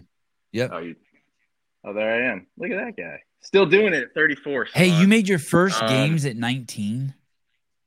No, no, no. In 2014. And then, like, I guess nine years on, maybe we Okay. miscommunicated there. Hey, what ha- so I, did you have some serious injury or health issues? I just Oh, remember yeah. at one point someone's like, "Oh shit, Wilmore, you were just gone from the scene for a second. Yeah. So in 2017, I went into kidney failure at Wodapalooza, At the event? which is quite serious. Yeah. So, like, I did the first event, got really sick, you know, threw up from a workout, never done that before. Um, did the second event that day and then woke up in the middle of the night. So I've been like Saturday morning and like felt like my back was on fire and just was in terrible pain. And my wife's a nurse. And I said, Hey, like something's going on. And she was like, Ah, it's probably like a back injury or something. I've had a ton of back injuries to deal with, mostly between 2015 and 17. Um, and then uh, woke up Saturday morning, was doing the breakfast thing, and then just started throwing up. And my, my wife was like, "We're going to the hospital," and I was like, "That's okay." Like you just kind of trust the health professional. And sure enough, I was in kidney failure. They took a biopsy of my kidney. Um, diagnosed me with an autoimmune disorder called IgA nephropathy, which is a fairly common autoimmune disorder and kidney disease. But for a 27 year old, you know, pro athlete, fittest guy in the world, whatever, um, that's not normal. So we kind of made the decision to step away from the sport and just put health as a priority. I, you know, a young man, want to have a family, just got married. Didn't make sense to keep just killing myself. Uh, so stepped away from the sport for two two seasons. Worked in the IT world with actually one of my affiliate members had an IT company, hired me as like a like a biz dev guy, and uh, we sold the affiliate, and that was it. And then about 18 months later, found out that it was a misdiagnosis. My nephrologist in Nashville looked back at my pathology reports and was like, "Man, your health is as good as anybody. This might have just been a coincidental finding that the doc decided to diagnose you because he thought that that's what was best suited like that's what his he could do with the information he was provided and he said you can go back to sport if you want and sure enough i was like man I'm not totally happy with just the business world i was in you know it was a good learning lesson but i was still like at my core an athlete and just it was kind of stripped away from me in a, in a sense um so we dove back in for 2019 and then yeah, made the games in 19. then obviously COVID games kind of chopped up the season in 2020, and then we've been on a good streak since then. So yeah, you were misdiagnosed with an autoimmune disease. Yeah, yeah, pretty heavy. It's it's weird. Like I don't know shit about medicine, but like, uh, um, uh, just from the layman, you think that it's like, hey, they took some blood from you and then they see this thing floating through your blood and it's holding the flag autoimmune disease. You know what I mean? They're like, ah, there it is. ah, I see it. That's five guys on a boat holding autoimmune disease flag. But it's not like yeah. that. It's not like it's not it's not even close to perfect. It's not even No. No, like I mean they took a biopsy of my kidney. So they had all the blood work and everything and they actually like stab you in the back and take a little chunk out of your kidney and then like have a pathology report on it and I guess with the trauma that was going on, it it's suggested that I might have this thing. Um, like five of the ten signs that we but, call th- this autoimmune yeah, disease. I don't know. Crazy. And then, so what does the kidney do? Uh, it just filters all the junk, right? So it filters muscle breakdown. It filters like NSAIDs, it filters. It's just your filters, right? So if you're if you're essentially IgA nephropathy, and correct me if there's any experts on here. They're all experts. They're all slows. experts on here. Will yeah. they're all experts. How dare you? cool. so I uh, essentially what it does is it slowly drops the function of those filters in your kidneys, uh-huh. And it's like a clogged pipe, I suppose. If those don't work, then your blood pressure goes up, and your kidneys are directly correlated with like your heart and if your heart's not working you know things get serious quickly so yeah but good news is i'm, I'm healthy and i get blood work probably every six months um, were, were you on medication good. for two years some sort of medication? yeah I was they put me on blood pressure medicine which was pretty nasty like i was it would make me really tired which i'm assuming it was just dropping my blood pressure that was already good even lower So I was like taking naps in the app. So you're off all that shit? Everything. Yeah. Like this. Oh, I'm pissed. Second the doc told me that, I was uh I was like, I'm off. This is just nasty. Um, I'm so irritated. But the body's re- resilient. the body's resilient. Hey, so what happened to your body composition in those two years?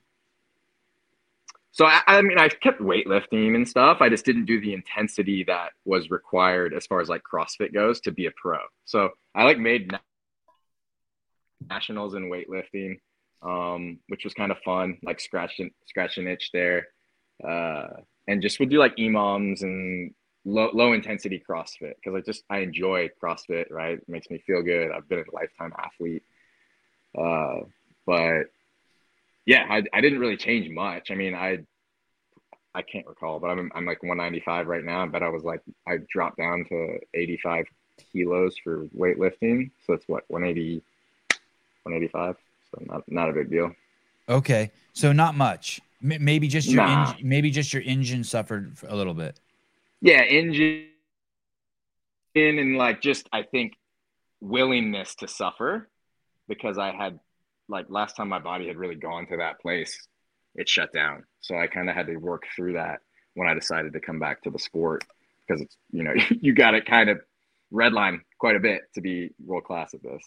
Uh, uh, any So- any PTSD from that? Like when you do start going to the Oh, yeah. dark place, are you like, like you're Not anymore. check?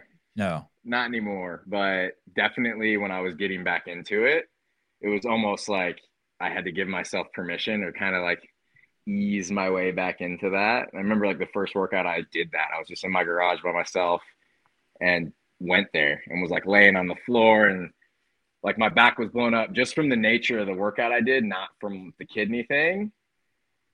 And my wife came out, like opened the door. She's like, "Yo, you good?" And I'm like, "I think I'm good." Close the door. but yeah, man, that was a serious thing, and I learned a lot from it. Um, so I mean, I suppose that's all you can do. Why did you sell your affiliate? It was a good deal, or you were t- tired I of just- doing it, or I just needed to separate from the sport, you know, like when it was everything to me, and then really the the idea of opening the affiliate was like a place for me to train and a place for my friends to train. Uh, it was like a small, like everybody like everything you're not ladies. supposed to do? That's what you did. Yeah, yeah, I I love mean, it. I I was like- love it. I like I'll- we had a great community. I coached a ton. Um, I coached before too. Like the first year I made the games, I was coaching like five classes a day Wow. uh, at a different affiliate. So and I'm like through and through CrossFit. Started using CrossFit in like 2008 to supplement soccer. So I've been like doing it for a while. Um, definitely drank the Kool Aid, but the uh, yeah, yeah, man. The affiliate was it just I needed to separate from it because it was just didn't want to be there if I couldn't compete and it was just kind of a messed up situation. And maybe that chapter had closed for me at that time. So I was like, ah, let's just move on and see see what else where else I can grow um as far as like business goes. Did you did you mourn that, or did the um did the weightlifting scratch the itch? Mm, Yeah. I I, I hadn't like truly closed that door in my Oh. like, heart. You know what Oh, I mean? Of yeah. competing at the games. Because it got Yeah. stripped away from me in a sense. Like it wasn't Yeah. like, oh, I decided to stop. It was like, at least at the time, no, you can't do this because you might get sick and die or whatever. So um that didn't sit right with me. And I guess I never truly accepted it like deep down, but obviously in my day to day I had. Like I worked out and stuff, but I wasn't pursuing the CrossFit games. Um So so you know you don't think you ever really let it go? no. Wow, that's impressive. And then two and, and then so when you want to come back, Will, what is your uh what is your like your what do your loved ones say? Your mom and dad, your wife, Ugh. are they tripping? Yeah. Uh, my my wife was cool with it just because she's in the health world and she understood like it was a misdiagnosis and obviously like people can get hurt doing anything. So we just kind of looked at it objectively like that. Like, okay, yeah, he, he got hurt. We, we I had a dietitian. I was getting regular blood work. We were uh, kind of managing my training protocols with my coach at the time just to not overdo it too quickly. So from a like objective standpoint, we were we corrected all the things that I was doing wrong before. But of course, like my mom was kind of like, "Why are you doing this? I'm the baby, right?" So Yeah. she was she was not totally supportive as far as she kind of was like, "Why why are you doing this?" Not just looking out for her son, not Right. necessarily like she didn't like shun me or anything. And now she's you know one of my biggest fans, of course. Again, Hey, But- I- i- Is, someone in the comment is saying, and then after you got better, your wife got sick? Is that true? Yeah, my wife had breast cancer last year, um, Wow. which was pretty heavy as well. yeah, so Yeah, that's We've had a- traumatic. That's traumatic as shit.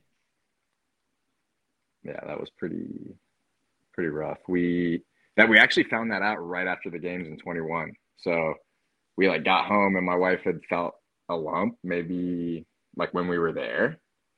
So went in, got all that and found out like yeah, you have breast cancer, we have to jump right into treatment. So it was like literally get home from the games and now it's like this is the new this is the new challenge and she's great. She's healthy now. Um, but yeah, last season was pretty rough. Hey, that's I, I always it's it's crazy. Um, how, how does that? How did that? Do you have kids? No kids, No. just a a big dog. How did that make you feel when you found that out? Were you like, God, I wish I could take that on for her? Like, I hate to see my wife in any. Yeah. I don't like to even see her like thinking. Like, my wife will go there. Like, I'll she'll be like, I got this dot on my arm, and she starts like googling shit. yeah. and I fucking like, I feel place. so bad for her, even if she's doing that. Yeah, I, I think I just went into support mode Yeah. because we, you know, we we gave it to the professionals, Huh? and in Nashville we have amazing healthcare. That's kind of like what the main like industry is here. So, and she's a nurse, and obviously we just we know a lot of people in that space. So we just kind of gave it up to them, and I just supported as much as I could. And our family's here, like my mom's here, her mom's here, my sister, her sister. So we had a really good support crew as far as just the day to day.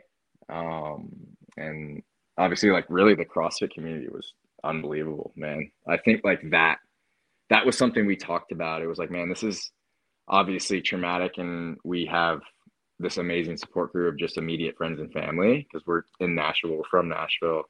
But just because of like kind of the success we've had in CrossFit, that community saw the story and reached out, and we were like hundreds and hundreds of messages and um, just people messaging her, not even me, checking on her, which is crazy, complete strangers. Um, so we're definitely just lucky to be in that position because that makes that brightens your day, you know, when you're going through chemotherapy and all the nasty surgeries and stuff. and and, and it's it's um there's this weird part right because you're tripping because the thing that you singularly mo- love most in life is hurt but yet you have to push all your shit away because it's not your it's not you right No, so not- you can't make it about you at all even though inside you're tr- you must be tripping balls but you're like okay quiet down I, I need to be completely present for my wife but really it's like you, you fuck wow wow She was good. Like she was like, go do your thing. But she wanted to keep life as normal as possible. Uh, she wasn't like tripping out like she was facing her mortality, I would be tripping. I, I people don't go to the doctor tough, because they man. don't. She is tough. she's like I don't go to the doctor because I don't want to hear any of that. I'd rather I just like you know what I mean. I mean that's why people Fair. die, right? Right? They're just scared. yeah, I'm scared of being scared. I'm not even scared. Of, I'm, I'm scared of being scared. You know what I mean? It's like fuck. yeah, she's. I mean, she's tough. So I just kind of follow. I guess I followed her lead, and as far as whatever she needed, I was there. And if if she wanted me to leave her alone, I left her alone. Yeah, That's married life yeah, yeah. How long have you been married? since 2014. We actually got married uh, the weekend after the 14 regionals where I just made it. So we like made the games, came home, and then like went to Florida and got married. Uh, so that For was ten whirlwind. years. You're coming up on ten years. Yeah. Yeah, congratulations. That's awesome. Holy Thank shit. yeah, you. that's a that's a huge achievement. Thank you. Um, so is is after you go through these things, and are you in a pretty like? Is it like whoa? Are you you're in a stable spot right now? You're like wow, made it to the Yeah, I mean, wife is healthy. yeah, yeah. It was, it's a lot less stressful. I mean, when when you can get through tough situations, it makes when it's good really good. You know, Yeah. and it gives you perspective. And honestly, it gave me it gave me perspective on what good really is, right? Because if it was always sunshine and rainbows, you wouldn't even realize it's sunshine and rainbows. Um, so yeah, I mean, glass half full, I suppose, because it was. I mean, it's shitty to go through that stuff. No one wants to go through it, but you kind of life's always going to suck at some point, and for everybody, and you know, sink or swim. And we've just we support each other in a way that has allowed us both to always like swim. Um, You think it made your relationship better too? You think you appreciate her more? Like I always tripped at how much I take my wife for granted. it's real, yeah, man. It, it it's real, especially as young, a young couple, Yeah. right? Like sometimes, most of the time, that happens later in life for people, which is equally as testing, I suppose, because you've built this long history, right? That happens, you know, when you're 60, 70, whatever. But yeah, I, it definitely strengthened it because it's you you want to. We've been together since we were 16, so there's a whole nother layer to that. Uh, 16. yeah. Wow. So So so a real congratulations is in order. yeah, That's crazy. Your So, high yeah, school was- sweethearts? Yeah, I cheated on her in biology class, man. Oh wow. wow, that's awesome. Holy cow. Uh um Mr. Moorad, if you're gonna cheat off me, you're gonna have to marry me. Deal. Uh, Sean Lenderman, it was crazy how much she still supported Will making it back to the games while she had that going on as well. They are both incredible people. Thank you. Thank you. Yeah, she's pretty awesome. Uh, And she uh there was a little pressure there too. She's like, Well, I'm going through all my shit. You better sort yours out, buddy. yeah. Uh, uh, Dan Guerrero, is this Jack Harlow? so yes, I'm Jack Harlow. Uh, Mason Mitchell, legendary regional performance versus Froning. Which one? Yeah, yeah, good job, good job. Hey, who? Um, so, so, did, were you making some jokes about some of the people you training with can't to talk in complete sentences? No, not people I Oh. train with, but you Oh. know, sometimes it's funny to listen to people in the space get interviews and Yeah, there's just not a ton of depth all the time. But that's fine. I mean, yeah. Well, th- that's an interesting thing you bring up because look at. I, I don't wish anyone to, for their mate to go through any near life experiences or for themselves to go through near near life experiences, but it is an interesting thing, right? You're you're you, you grow up in a small town in um I I don't know, pick your state, uh, Alabama, and uh you, you never left Alabama. Then at 12 years old, you find CrossFit. And then at 21, you're going to the CrossFit games. And the first time you leave, you're going to Madison. It's like, dude, Yeah. like there's fucking people like who've lived in 13 countries, been through in, through six adoptions, been fucking molested in a drug addiction. And they're competing right next to you. You know what I mean? It's like, holy shit. Like they got some shit Yeah. going on. They're working I got a demons. taste of that. While you're like waving your soccer. mom in the crowd, you know, they're like, "I'm gonna Yeah. fuck these demons." That guy who touched me in the third grade, I'm gonna, I'm Yeah. his shit. It's like, It's what real. the? F- yeah, right. I remember I was at preseason at one of the pro teams I was with, and one of the guys, uh, Latin American guy, like just destroyed me in a tackle. And in, in training, you're like, "What the hell?" So I was like, "Dude, what the hell?" And he goes, "This is how I feed my kids." And I was like the new guy, Yeah. and I was like, "Oh, yeah. this is not college ball. This is real." Um, and I've kind of always held on to that story. So Yeah. yeah, it's different, right? It's even in CrossFit. Yeah. Like I I got a house, I pay a mortgage, my wife had cancer, like you gotta pay for that. I'm not living in my parents' basement. So it's there's a different level of it's interesting like in every sport, right? The the rookies or whatever, the new newbies are kind of getting their wings and they'll be in our shoes, but they'll harden and be pros pros. You know, they can't do that right away. Hey, dude, I don't think very many people understand the implications of what you just said. You were playing with a guy who wanted to put food in his kid's mouth, and you were playing to get your own um, uh, Topps card. I mean, you know what I mean? Like, like you're For paying to get a million dollar For real, contract so you can I- have a Ferrari and a condo in Florida. yeah diff- there's just a different depth sometimes um but that's the beauty of sport right there's everybody's out there for a different reason and that will change throughout their careers uh which at least i'm aware of that Will, Will, you mentioned um, uh, some people you had chained with, uh, Brooke and uh, Sydney and uh, Olivia. Um, y- y- who else? tia Yeah. Um, uh, are are you are you a proven athlete? Oh, okay, okay. Boy, I've really done my research well on Will Moorad. Will, it sucks for you, Will. Usually, I'm so fucking prepared. I'm like at the I'm like at the end of my. I'm losing. I was. I'm so glad you're good man drink some coffee Thank you. I'm so glad that uh, you you speak English. Um, and uh, who else? Tell me who else. Uh, I've seen you train with Noah.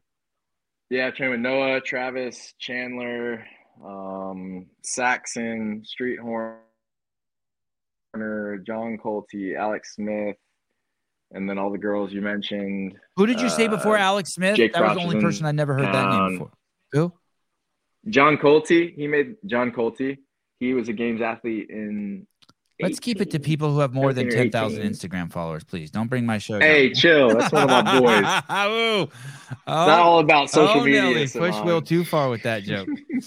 um, who who else? You you ever been over to Mayhem?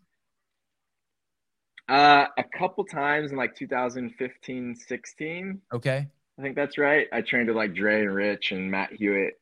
Um, we just kind of were friendly throughout that time, but it's like an hour and a half drive from Nashville, and just didn't make sense to do that all the time. But Uh, good dudes over there. Who else? Uh, Fraser. I never trained with Matt. Uh, yeah, I don't think I ever trained with Matt. How, how about anyone on the West Coast? You ever go to um back in the day go to uh, Dogtown with Dusty Hyland or Lindsey Valenzuela? You ever no, never made it out that way? I haven't. No, I never been out that way. Just for competition. And and where are you right now? What state are you sitting in right now? Tennessee. Tennessee. I'm in Nolensville, so just like 30 minutes south of Nashville. Okay, so when you're saying you're a proven athlete, like you're training at the at the headquarters at the They all came to me, man.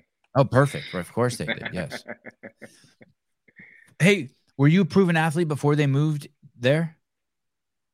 No, so I was actually I was with TTT from and Max from 15 to to 19, and then during the COVID games, B moved to town, and I'd like just met B, her sister, Street Horner moved to town, Alex Smith, and they all came to my gym because they're like, oh, who where's a games athlete train? Like that'll, that'll be a good crew. Who's B? So we all Brooke, Oh, Brooke. Brooke, okay. sorry. Okay. It's okay. yeah. So I'm gonna call her that when I see her. Hey B, what's up, girl? Yeah. so we'll, we'll uh, we all kind of started training together during 2020, and T and Shane had moved to Nashville, and we were all we became cordial throughout the 2020 season because B and Tia were getting ready for the the Carson or not Carson, uh, the Ranch 2020 games, and we kind of decided at a meeting we all kind of decided okay let's do the 2021 season together uh, so we all kind of made the switch to proven at the same time, which was a great stable. You know, it's what six six games athletes. Dude, crazy. Um and and, Yeah. and so okay, and so Olivia's over there with them too because she was saying that Shane is going to be uh, with her at the games, which is just wild. Yeah, so awesome. Yeah. Who who will be in your corner, uh, Will? Who's your like go to at the games? Who's your who's got your coach's pass? So Brian Lowe, he's like my PT. Um, he will be back there just in case I like need any body work and just good calm energy. Uh, but then we'll have Shane, Dwight, Nick, like all the proven coaches as well. So as far as game planning and stuff, I'm usually self-sufficient at this point in my career. I can kind of I kind of know what I need to do and how I need to do it and how I need to warm up, cool down, all that stuff. Um, but obviously I'll bounce ideas off of them. So we have a really good unit back there. Uh, it's it's the Josh Bridges uh, playbook. You know you're old when your uh, PT gets your coach's pass, right? Uh, Metamucil, Hey, diapers, hey. and my uh, PT. Yeah, exactly. I need to get stretched out before we do this workout. Yeah, hey, that's nice. yeah, for sure. Um, uh, amazing stories. Thanks for opening up, Will. Yeah, thank you, Will. Yeah, I appreciate it. I'm uh, not for opening up, but for um, getting me the ten bucks. There you go. Buy me a coffee, Madison. Absolutely. Uh, um, it's uh, I'm I'm so kind of surprised more people don't do it. Um, or, maybe they do. I'll I'll pay I'll pay attention this year. Bring PTs because that's a real functional um person. Or at least if you're a coach, make sure you have those do you have those skills too. Yeah, it's it's kind of a no brainer. Like essentially, it's like F one. You got to prepare the car to go out on the racetrack, and then you got to bring it back in the garage and fix whatever's wrong with it, and then send it back out. Like that's kind of the way I approach the job these days. Um, just treat to perform, and then treat to recover. Will, um, help me out here. Make me look like I know what I'm saying, please. Uh, did you last year have some insane comeback? Oh, Did you have- semifinals. yeah. Yeah. Did you have some event that's like the record for most points? Like you made up 81 points or Yeah, I think it might have been the record. Yeah, I had like going to the last event at semis, I had to win and then hope that like a bunch of other pieces fell into place to get my ticket. And kind of it was like, well, I'm gonna have to do the last chance qualifier, which sucks because online competition. But um, I pulled it off, man, somehow, which was pretty cool. Yeah, I guess it was the the, the largest comeback. I, I would have to do the research, but. Do you remember who you pushed out? Sprague, yeah. Oh, it was Um, James. Oh, is that when he was out by one made it back point? this year. Yeah. So Oh, I mean, kid, kid, that's sports, man. He and that's good. I think that that's probably like great for his development. Obviously, I haven't spoke to him about it, but dealing with that type of stuff early, early in your career, man, that makes you a hardened competitor. And if he does this for ten more years, like he'll probably remember that. Um, that probably lit a fire in his ass, and he had a great year. you didn't walk by him this year and just be like, "You're welcome." so last year at the games, he came up to me because he was demo team. I don't know if he remembers this, and he was like, "Yeah, man, next year's my year. You're done." And I said, "I'm not going anywhere."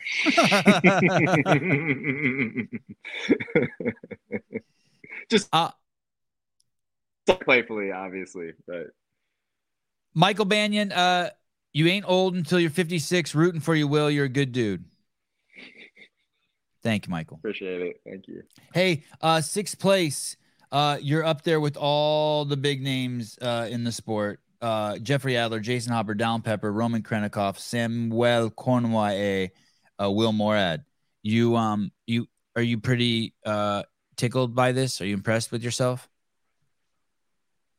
Nah, it's not a surprise. No. Um, no, I, I mean, for me, it's always been healthy, and when I'm healthy, going into a competition, like that's what I'm capable of.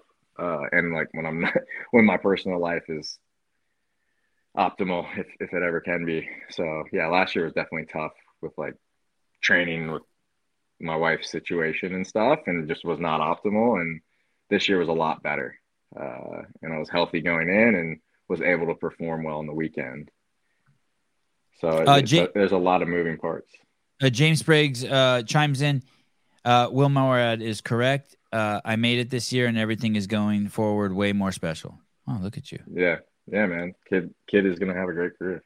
Uh, can't wait to race uh, this year, Will. Oh. Likewise, likewise, buddy. See you in a week. Um, uh, old school CrossFit workout. Um, Linda. And wait, wait a second. Wait a second here. When you see um that workout po- uh, pop up, are you pretty pumped? Yeah. What, Linda? I was so going into semis camp. My coach is gonna attest to this. I was like, I think they're gonna repeat Linda. Uh huh. You know, they, they brushed it off, and we didn't do any Linda prep, and then it popped up, and I'm like, motherfucker. I mean, Sorry for my language. I thought you would. have I thought you would have killed that old school. Oh, not just like, my total. Yeah, like not the pull pull density. Like it wasn't the bench. Like everybody's like, oh, it's the bench. It's not the bench for me. It's like the pull pull density is always going to be tough. So I was kind of like, ah, I want to finish. Like I was like, if I go right under 15, that'll be good enough. Um, and then I executed well pretty much on everything else Yeah, you killed it. on the weekend. But if I would have guessed you were going to do good at something, I would have. I would just would have thought been around forever. What What's that mean? Pool pool density? Just too too much pulling off the ground. like the well, like the squatting and then the deadlifting, there's like the squat clean, all the pulling is just typically a, like a, a weaker thing for me as far as like tolerance goes. It's just like the way I'm built. yeah. Um, whereas like a handstand push-up workout might be tough for some people. It's like super chill. So it's just kind of knowing where you can know knowing yourself as an athlete and leaning in where you can, and then just being measured during the other events just to maximize your points. And then and then workout six here. Which was that one? Th- that wasn't the one. That wasn't the muscle up That one, was- was it? It was the no, that was the handstand push-up, rope climb, handstand push-up, or like the pirouettes. Right, right. And, and you and you destroyed that killer. Yeah, that was a fun one. Me and Noah were like talking on the rower at the end of that workout, which was unique to be doing in the middle of an event. What were you guys saying? Just like like I got on the rower and Noah was, "What's up, man? Not gonna catch us now." oh, like, nice. Max. Nice. um, uh, going into the semifinal, eh, did you have any doubt that um, any doubt or stress that you weren't going to make it to the games this year? No, I mean going into any, I, the, the workouts were suited to me well. Uh, there's always like nerves going into a competition, but I wasn't stressed about making the games. Um, I was just in a really good place fitness wise and mentally, and I felt prepared, and that's a really good recipe for success over the weekend. So just kind of went in with my game plan and executed really well. I'd say like ninety percent. So. And, and and going into the games confident, like when you, are you tripping on the cuts at all? No, no, I've never tripped on the cuts. Like I, I none of that's really in, in my control, right? Like I'm gonna go out there and do my best no matter what, and the cards are gonna fall where they fall. Uh, so yeah, I mean, I'm not, I'm not stressed. I'm, I'm excited. I'm anxious. You know, all the good feelings leading into the games. I'm appreciative. Uh, you get to compete with the best in the world at your at your discipline. I mean, that's a pretty special thing, and I'm just gonna keep doing as long as I can. What do you What do you think is different, uh, um, Will Moorad now than Will Moorad uh, year your first year at the games? Did, did, do you feel like you're the exact same guy, or are there some things you're like, wow, I've really fixed that shit up? Yeah, just I'm, I've always evolved. I've always refined the way I'm doing things. Learn from the mistakes. Uh, allow myself to trust my processes and my experiences, and not let what everybody else is doing dictate what I'm doing. I did that a lot more when I was younger, and that's just inexperience. And now I have this depth of experience that I can pull from no matter the situation. Uh, so yeah, I'm just a lot more refined competitor and human. Um, do, you, do you think that you could give advice to someone who's younger to help them skip that step and get through it earlier or do you think that there's really no way like you are going to have to go through these steps of like trying to follow other people until and work through some shit until you finally realize like hey you have to follow your own path like sometimes i think oh you're you can just tell young people yeah, but you can't like everyone has to i feel like i'm now more biased on the side like hey you got to go through all the stupid shit you have to yeah i think in sport it's different like i can definitely or any any profession like for your job like behind the scenes stuff. If somebody was aspiring to do what you're doing, you could kind of tell them, hey, maybe this works better. If this starts to happen, maybe change this. Okay. They're going to ultimately have to make the decision to do that for themselves. But yeah, I do that. I mean, to all my training partners, I give a lot of advice, whether they take it or not. That's up to them, but it comes from a good spot and it comes from experience. Uh, and that gives some fulfillment as well, right? Um, just helping people that are on the same path as you, just maybe not as far along. Um, do you prefer training with the boys or the girls? uh, that's a mixed bag, man. I mean, like it depends on people's mood. It depends on what we're doing. Uh, but everybody's pretty cool. I've been fortunate to not have any like no one who I don't like to train with. Oh. So there's the place for both. There's a place to be there getting at it with the pan chick, or a place getting at it like with a uh, uh, a, a Wells. Or, or even just by myself sometimes. Yeah. You know, in the garage, old school. Like I I like all of it, and all, there's a place for all of it. Um, how about how about Kerstetter? Do you ever trip? On, is she trippy? Or are you just like, wow, how like? She's funny. It's crazy. Like Seventeen. You're not even like uh, a, I mean, she's yeah, you're a kid yeah, and you're just out here just destroying shit. Yeah, just she's eager to learn. She's easy to be around.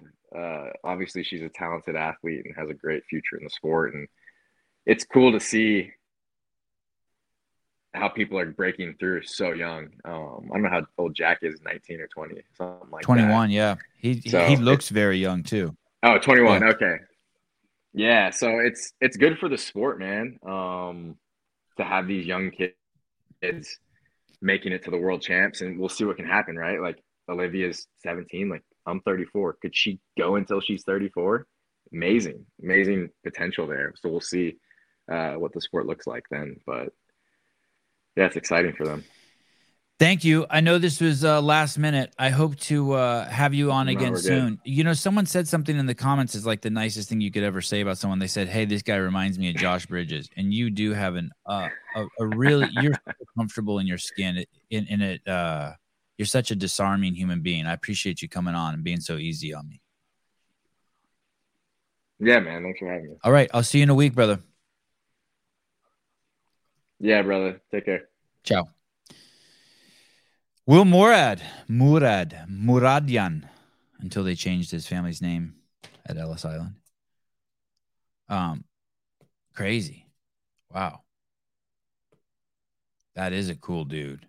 Man, he's cool. Very cool. I remember him being cool before too. The first time I met him, even when he was young, he was cool. He was easy.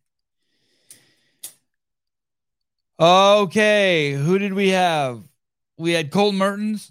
A lot of weenie talk with Colten. Four thousand dollars for one of the Colten Merton dogs in the off season. My God. Um. Then we had uh, Jack Farlow. Uh, jerking four hundred pounds. Absolutely nuts.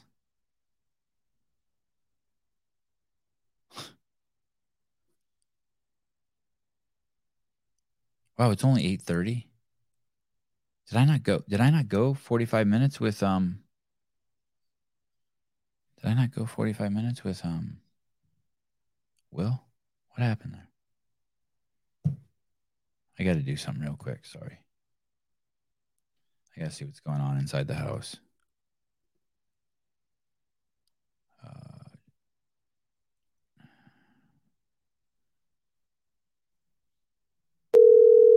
let's see what's going on here. All right.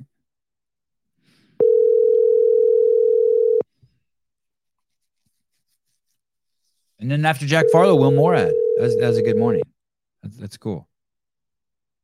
I can't believe how long it's been since I spoke to Will. Oh no, that's good. He he came on at seven forty five. Went to eight thirty. Okay, that's good. All right, I'm fine with that. Um, let me see what's going on here. With uh, I got another call from this guy during the show. Let's call him. I should just call everyone back who calls me during the show. Like fuck you. What are you doing, Hey, this is Taylor. If you could leave your name and douche? Um, I called you. I called you. They got a good show on today. Taylor and JR. Oh. Oh, here we go. Oh shit. I hung up. Damn. Hello, you've reached dirtbag. It's a little strong. A little strong. I hung up on my wife. I'm loading up the car. Oh, sorry. Okay. Uh, sorry. I what you need? What you need? Hey, uh, everything good? Uh, so I'm not taking him to skating today. No, I'm on it. Okay, I've because I'm done. I'm done They're with my podcast. I could. Oh, it's up to you. I mean, no, because no, Okay.